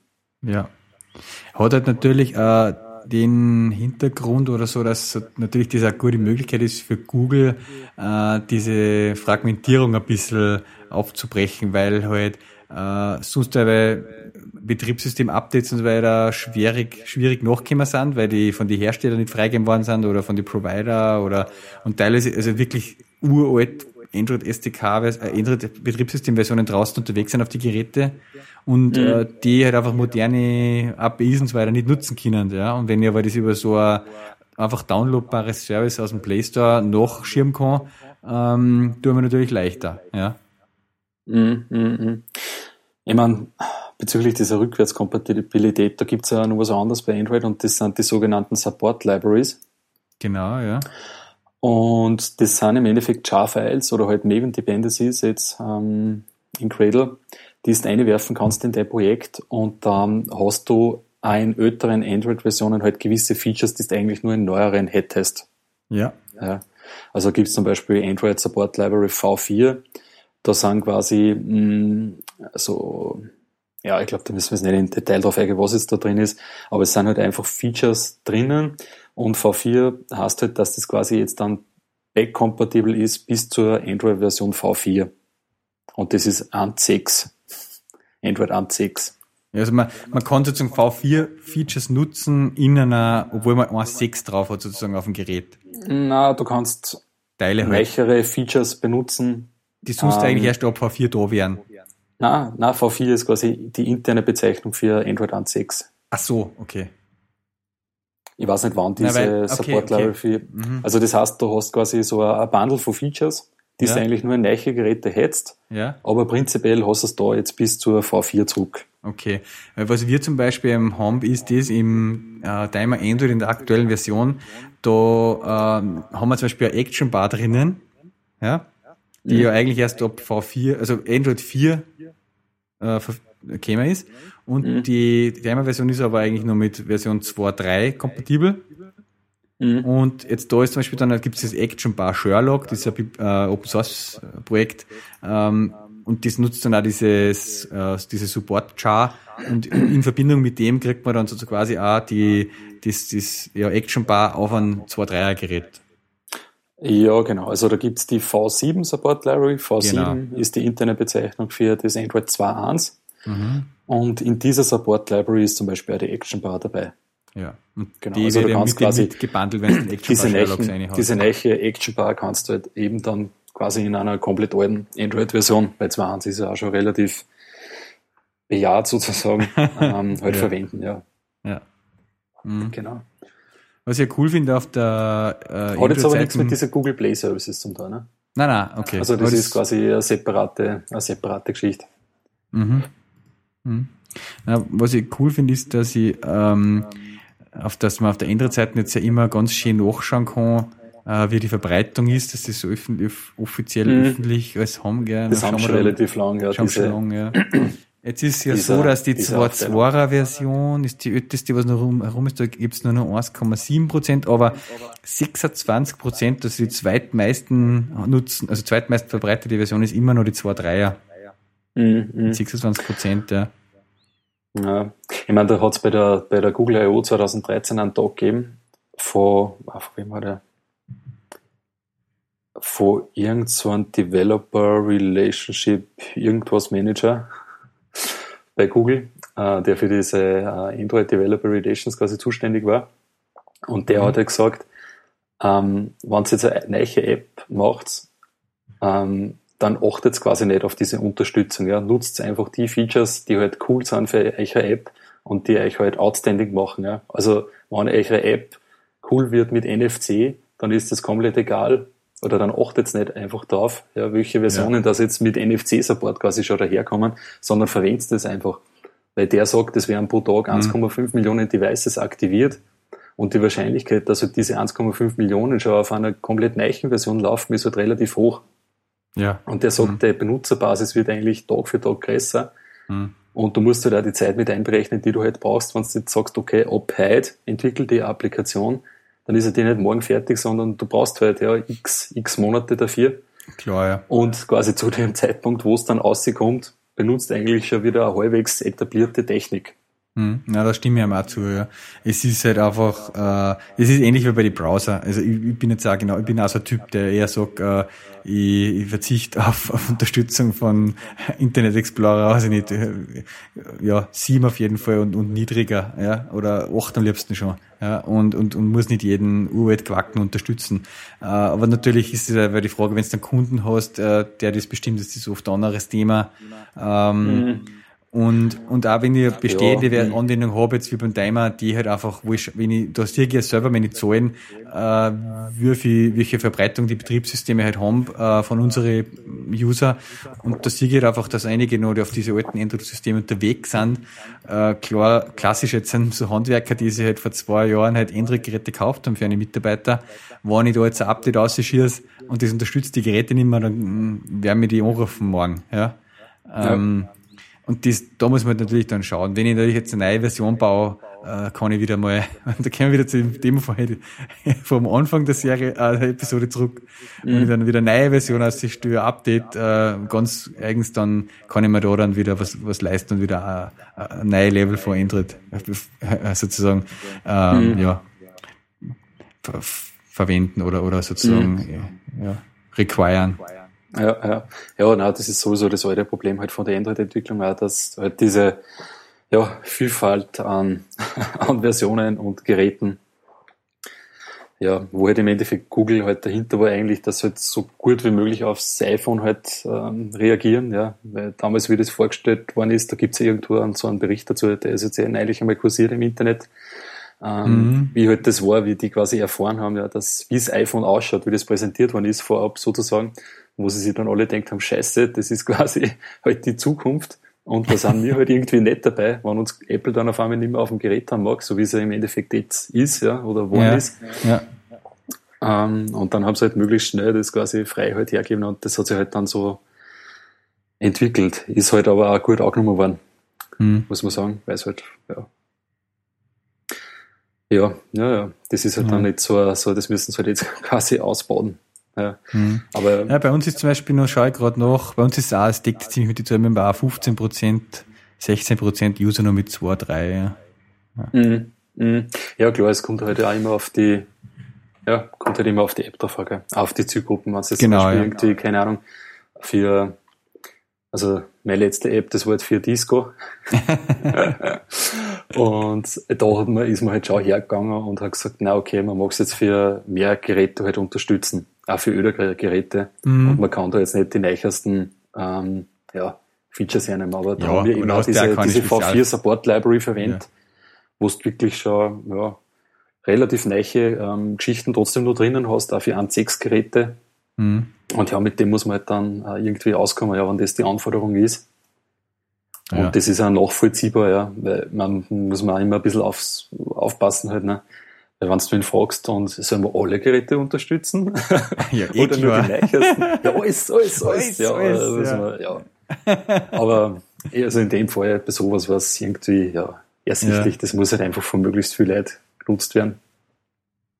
Und mhm. da geht's halt nicht. Und es hat aber auch keine Features gehabt, wo du jetzt sagst, okay, da brauche ich jetzt unbedingt irgendwie ein komplett neues Android-Telefon dafür, ja. Also, ja. schaut anders aus, wenn du jetzt so, so, was weiß ich, Android Beam oder irgendwie sowas äh, benutzt. Klar. Aber, mhm. ja. N F C ist ja, Thema, ja, ja. Also Android-Entwicklung, ich glaube, da konnten wir jetzt noch länger drüber reden. Ja, aber es war schon mal ein ganz guter erste, äh, erste Grundriss für das Ganze, ja. ja. Natürlich jetzt nichts ins Detail, aber so, so ungefähr sicher das Gebiet im Moment, ja. Ja, also sicher auch zum, so zum Arbeiten äh, interessant, ja, wenn er das taugt. Also ich habe das eigentlich, ich meine, ich mache das im Endeffekt unter Anführungszeichen derzeit immer nur nebenbei, weil halt auch die Projekte einen relativ kleinen Umfang jetzt immer haben, sage ich mal. Mhm. Ähm, aber mir hat das immer taugt, weil es auch eine Entwicklungsarbeit ist, wo du halt auch visuell gleich mal ein Feedback kriegst, ja. So wie jetzt bei einer Swing- oder A W D-Anwendung, wenn du die jetzt da damals geschrieben hast oder so, da, ja, da siehst du einfach gleich mal relativ schnell was mhm. und musst dich jetzt nicht, damit das U I ähm, jetzt irgendwie zum Laufen kriegst, jetzt mit unterschiedlichsten Technologien umeinander schlagen. Mhm. So wie es halt bei der Web-Anwendungs- ähm, außer bei Grails, halt so ist, ja. Also create ja. all, genau. all. ja. ja, also das kann man schon gut vorstellen. Nein, und das ja, ist einfach was, das, äh, was man gleich in der Hand halten und, und herzeigen und angreifen kann und äh, man hat so ein Gerät da oben und kann es schon her, das habe ich ja. gemacht. nein, es ja, ist, nein, es hat schon was für sich. Ja. Ja, ne? ja. Und es ist definitiv, ich meine, äh, es lässt sich aber streiten über Prozentzahl und Verbreitung und was hat mehr Marktanteil und was, aber es ist einfach, ja, die zweite Plattform von Mobiltelefonen im Moment und, und was jetzt mehr oder weniger ist, äh, ja, kommt immer davon, von welchem Blickwinkel. Aber es ist einfach, man muss, man muss, wenn man in dem Umfeld tätig ist, mit dem, äh, das ernst nehmen und das ist, ja, für uns ist eine, eine wichtige, wichtige Technologie und Plattform. Für, für jetzt nicht nur das Produkt, sondern auch für Dienstleistungen und so natürlich immer noch. Und warum, warum ist das so? Warum die zwei und nicht äh, ja, Windows Phone und Blackberry und ja, mhm. da gibt es wieder so einen geilen Artikel gewesen, habe ich den Satz zweimal lesen müssen. Ihr ja. habt ja Blackberry auch viel gemacht, ne? Haben wir auch viel gemacht, ja. ja also, können wir gleich verweisen auf einen von den Podcasts damals, wo wir mal ausführlich über das Thema geredet haben. Gell?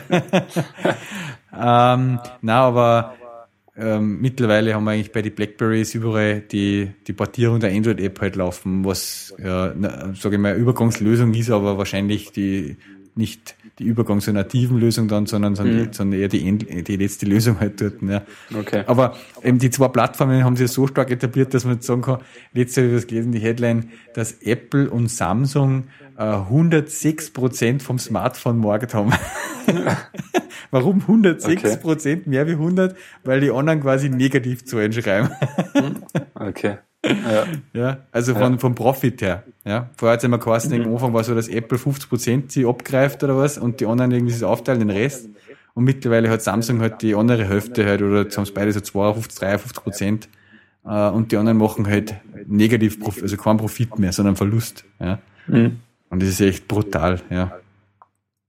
Ja. Ja. Naja.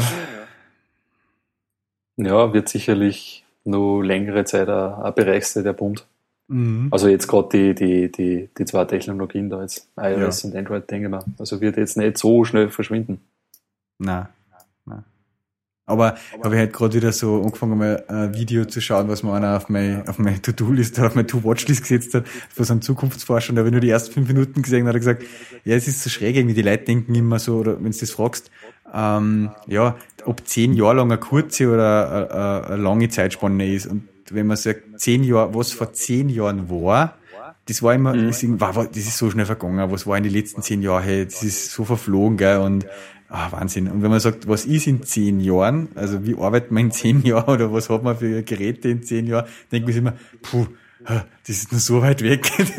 Was soll ich da jetzt für Aussage drüber treffen? Und bei iOS und Android ist es ja, die sind eben nicht einmal zehn Jahre alt. Also äh, zweitausendsieben ist iOS iPhone auf den Markt gekommen, oder? Das sind jetzt ein sechs Jahre und ja, Android um die ähnliche Zeit oder ein bisschen danach erst so. Ist ja Wahnsinn eigentlich. Also pff, ja, überhaupt nein, was, halt, was man da auch halt bedenken muss, es ist halt ein, in, in beiden Lagern ein riesiges äh, Ökosystem halt entstanden, ne? Ja. Was jetzt, wenn du jetzt als neuer Anbieter da reingehst und sagst, ja, machen wir mal ein mobiles Betriebssystem, ne? Dann fragt gleich, ja, und wo sind die Apps jetzt? Ja, und wo ist der ja. App Store? Und ja. ja, das ist schon krass, ne? Das musst mhm. du mal, musst quasi mal stemmen dann als Firma. Mhm. Das ist ja und schon ein halt krasser Unterschied, wenn man mit dem WebOS und so probiert hat, ne? Also, ja. so easy ist das jetzt nicht. Ich habe schon extrem viel rundherum dazu, also dass ich nur Betriebssystem und Geräte habe, halt, ja. Ja. Ja. Volle Fälle. Developers, ja. Developers, Developers. ja, ja, aber okay, Microsoft kann man da, glaube ich, auch noch ja. irgendwie Chancen einräumen. Ja, dass, ja, ja. Nein, sie, sie die, die geben es schnell auf.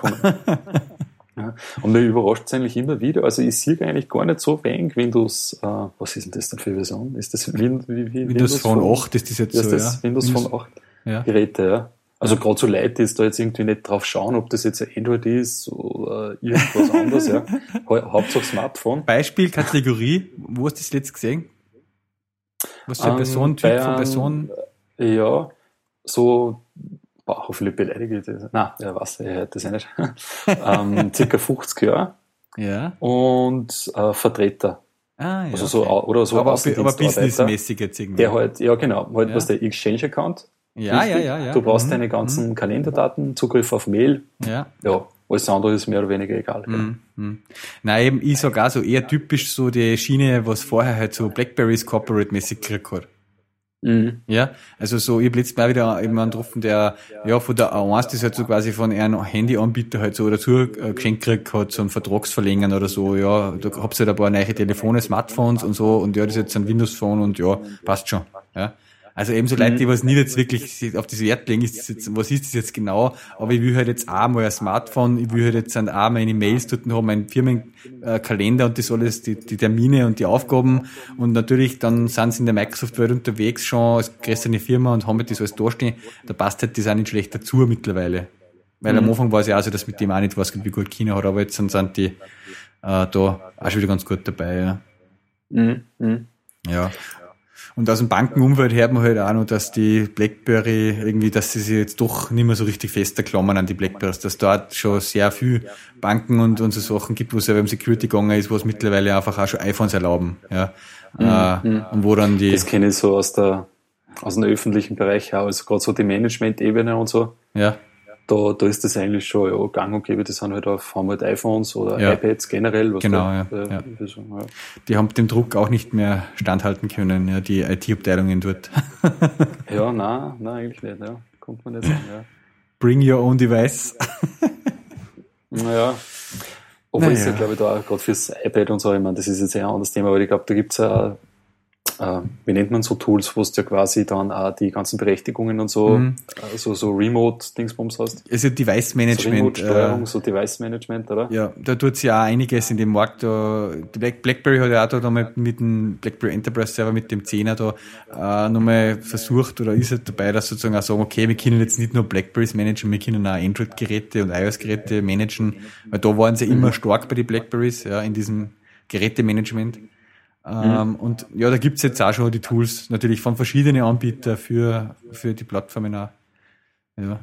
Finde ich auch geil, es geht sogar, wenn du jetzt so einen Google Apps Account hast, ähm, kannst du auch die ganzen iOS und Android Geräte, die da drinnen sind, wo sie die, deine Mitarbeiter auf dem Apps Account connecten, auch quasi remote swipen und, äh, ja, mhm. deaktivieren und so Geschichten und Passwortregeln festlegen und so Geschichten halt, ja. Mhm. Ganz cool. Mhm. Ja, das habe ich ja schon ein paar Mal so als Argument dafür für iOS gehört, halt, ne? Mhm. Dass es doch relativ gut funktioniert und ja, ist halt auch eine wichtige Anforderung, dass sich halt sowas auch dann im, im Unternehmen irgendwo halt auch ja, ist klar, durchsetzt ja. oder halt einmal die Chance hat überhaupt, dass ja. da in Anbetracht gezogen wird. Ne? Mhm. Aber mhm. das ist ja immer das gewesen, irgendwie äh, iOS ist halt von unten gekommen, von der Consumer-Schiene und hat halt so nachträglich dann die ganzen Enterprise-Sachen gebracht jetzt, ja. Mhm. Uh, und BlackBerry war halt immer in der Enterprise-Schiene drin und hat es halt nicht geschafft, den Consumer zu erreichen. Mhm. Ja. Und da gibt es ja immer diese Unterscheidung quasi, sind das die Geräte, die von den Leuten gekauft werden, die es verwenden, oder sind das die Leute, die Geräte, die von den Leuten gekauft werden, damit es dann andere verwenden müssen? Mhm. Ja, und äh, das hat sich einfach geändert in, in letzter Zeit, ja. Mhm.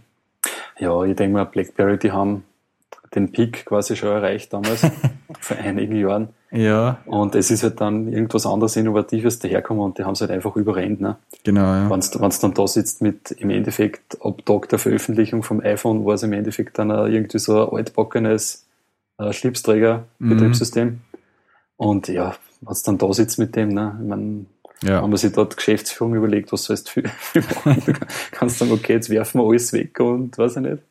Ja. Machen wir irgendwie was Neues oder ja, und das hat auch schwierig. Sehr lange gedauert, bis sie mal gesehen haben, dass das notwendig keiner traut, ist. Ne?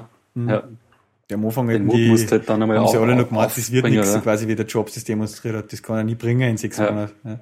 Ja. Ja, wenn du so die Berichte ausschaust von dem, da war in der, wo war denn das? Washington Post oder irgendwo? Da war jetzt um, einmal ein guter Artikel. Ehemaliger, da war ein guter Artikel. Ein, ein ehemaliger so Apple-Mitarbeiter, gell? Ehemaliger Apple-Mitarbeiter, der da, ja, was hat die, der gemacht? Ich glaube, die, die Hardware, diese ganzen Wi-Fi-Geschichten ja, hat er irgendwas, ja. Und über diese und erste der, Demonstration hat er da, ja, hat er genau. geschrieben, gell? Und da hat er erzählt, dass es quasi nie hingehört hat, ja, in diese ganzen Proben und die haben wir quasi auch wochenlang oder so probt, ja, ja. also der, der Jobs für die Präsentation und halt bei jeder einzelnen Präsentation war halt irgendwas, das Gerät auf einmal, also die haben da ganz obskure Probleme gehabt, wo keiner gewusst hat, was das ist, das Gerät rebootet hat auf genau, einmal. Genau, ja. Und Wahnsinn. Weißt du, du musst ja, so schwitzen und dann also ja. mit Jobs noch als Chef quasi, weißt du. Weißt und da ist irgendwie drinnen gestanden. So, ich glaube, bei er ist dann irgendwie zwei Tage oder so, ist er, davor ist er angereist, ja, zu diesem Center, wo sie das präsentiert haben da. Mhm. Ist der Name mir egal. Und halt immer, und sie sind halt dann so in der ersten Reihe vorhin gesessen und immer, wenn irgendwas nicht funktioniert hat, hat halt der Job zu einer so abgeschrieben, so quasi, ja, hat das nicht funktioniert, ihr ruiniert unser Leben, unsere Firma, ja, ihr genau. seid schuld, nur ihr seid schuld, du bist schuld quasi. Oder? Und die ja. haben dann während der Präsentation, ähm, haben sie irgendwie nach jedem abgeschlossenen Abschnitt der Präsentation, haben sie halt irgendwie, also irgendeinen Schnaps oder was getrunken ja, oder so. Ja, ich glaube, sie haben ja Whis- Whiskyflaschen rundherum gereicht und immer wenn irgend, von irgendjemandem sein Partner quasi erfolgreich abgelaufen ist, hat er einen gescheiten Schluck aus der Flasche genommen. Ja, krass. Aber das, ja, also das sieht man, da wird halt auch viel im Hintergrund. Ja. Im und nach Hintergrund fake so, und ein bisschen so perfekt, Klick ist halt ja. auch dabei. Ja. Ja. Ja, ist schon. Ja, und die haben irgendwie so Probleme gehabt, dass quasi gewisse Abfolgen, er wollte halt, der Jobs wollte unbedingt halt herzeigen, dass jetzt zuerst Mail und dann rufe ich wen an und dann schaue ich mir ein paar Fotos an und so. Und, und, aber wenn man eins, wenn man das eine gemacht hat, ist es eh gegangen, aber wenn man die vielen hintereinander gegangen ist, hat irgendwie irgendwo mal ein Memory-Problem oder was, dann hast du das mhm. aufgeballert, ja. Ja, krass, ja, das war ja. ganz interessant, ehrlich. Boah, da glaube ich, der schwitzt, ja. Ja, ich glaube auch. Gerade wenn dich der Chef da halbwegs umbringt, dann danach. Der ist ja für das bekannt gewesen, der Jobs, dass er die Leute dann irgendwie, bei dem Mobile Me, das ist da, da gibt's ja das eine Event vom Mobile Me, wo er das ganze Team äh, in der Halle zusammengerufen hat, da bei einer in Cupertino und dann irgendwie zur Schnecke gemacht hat, so quasi, sie sind, sie sind, sie sind da schuld an dem und sie sind die Ärgsten.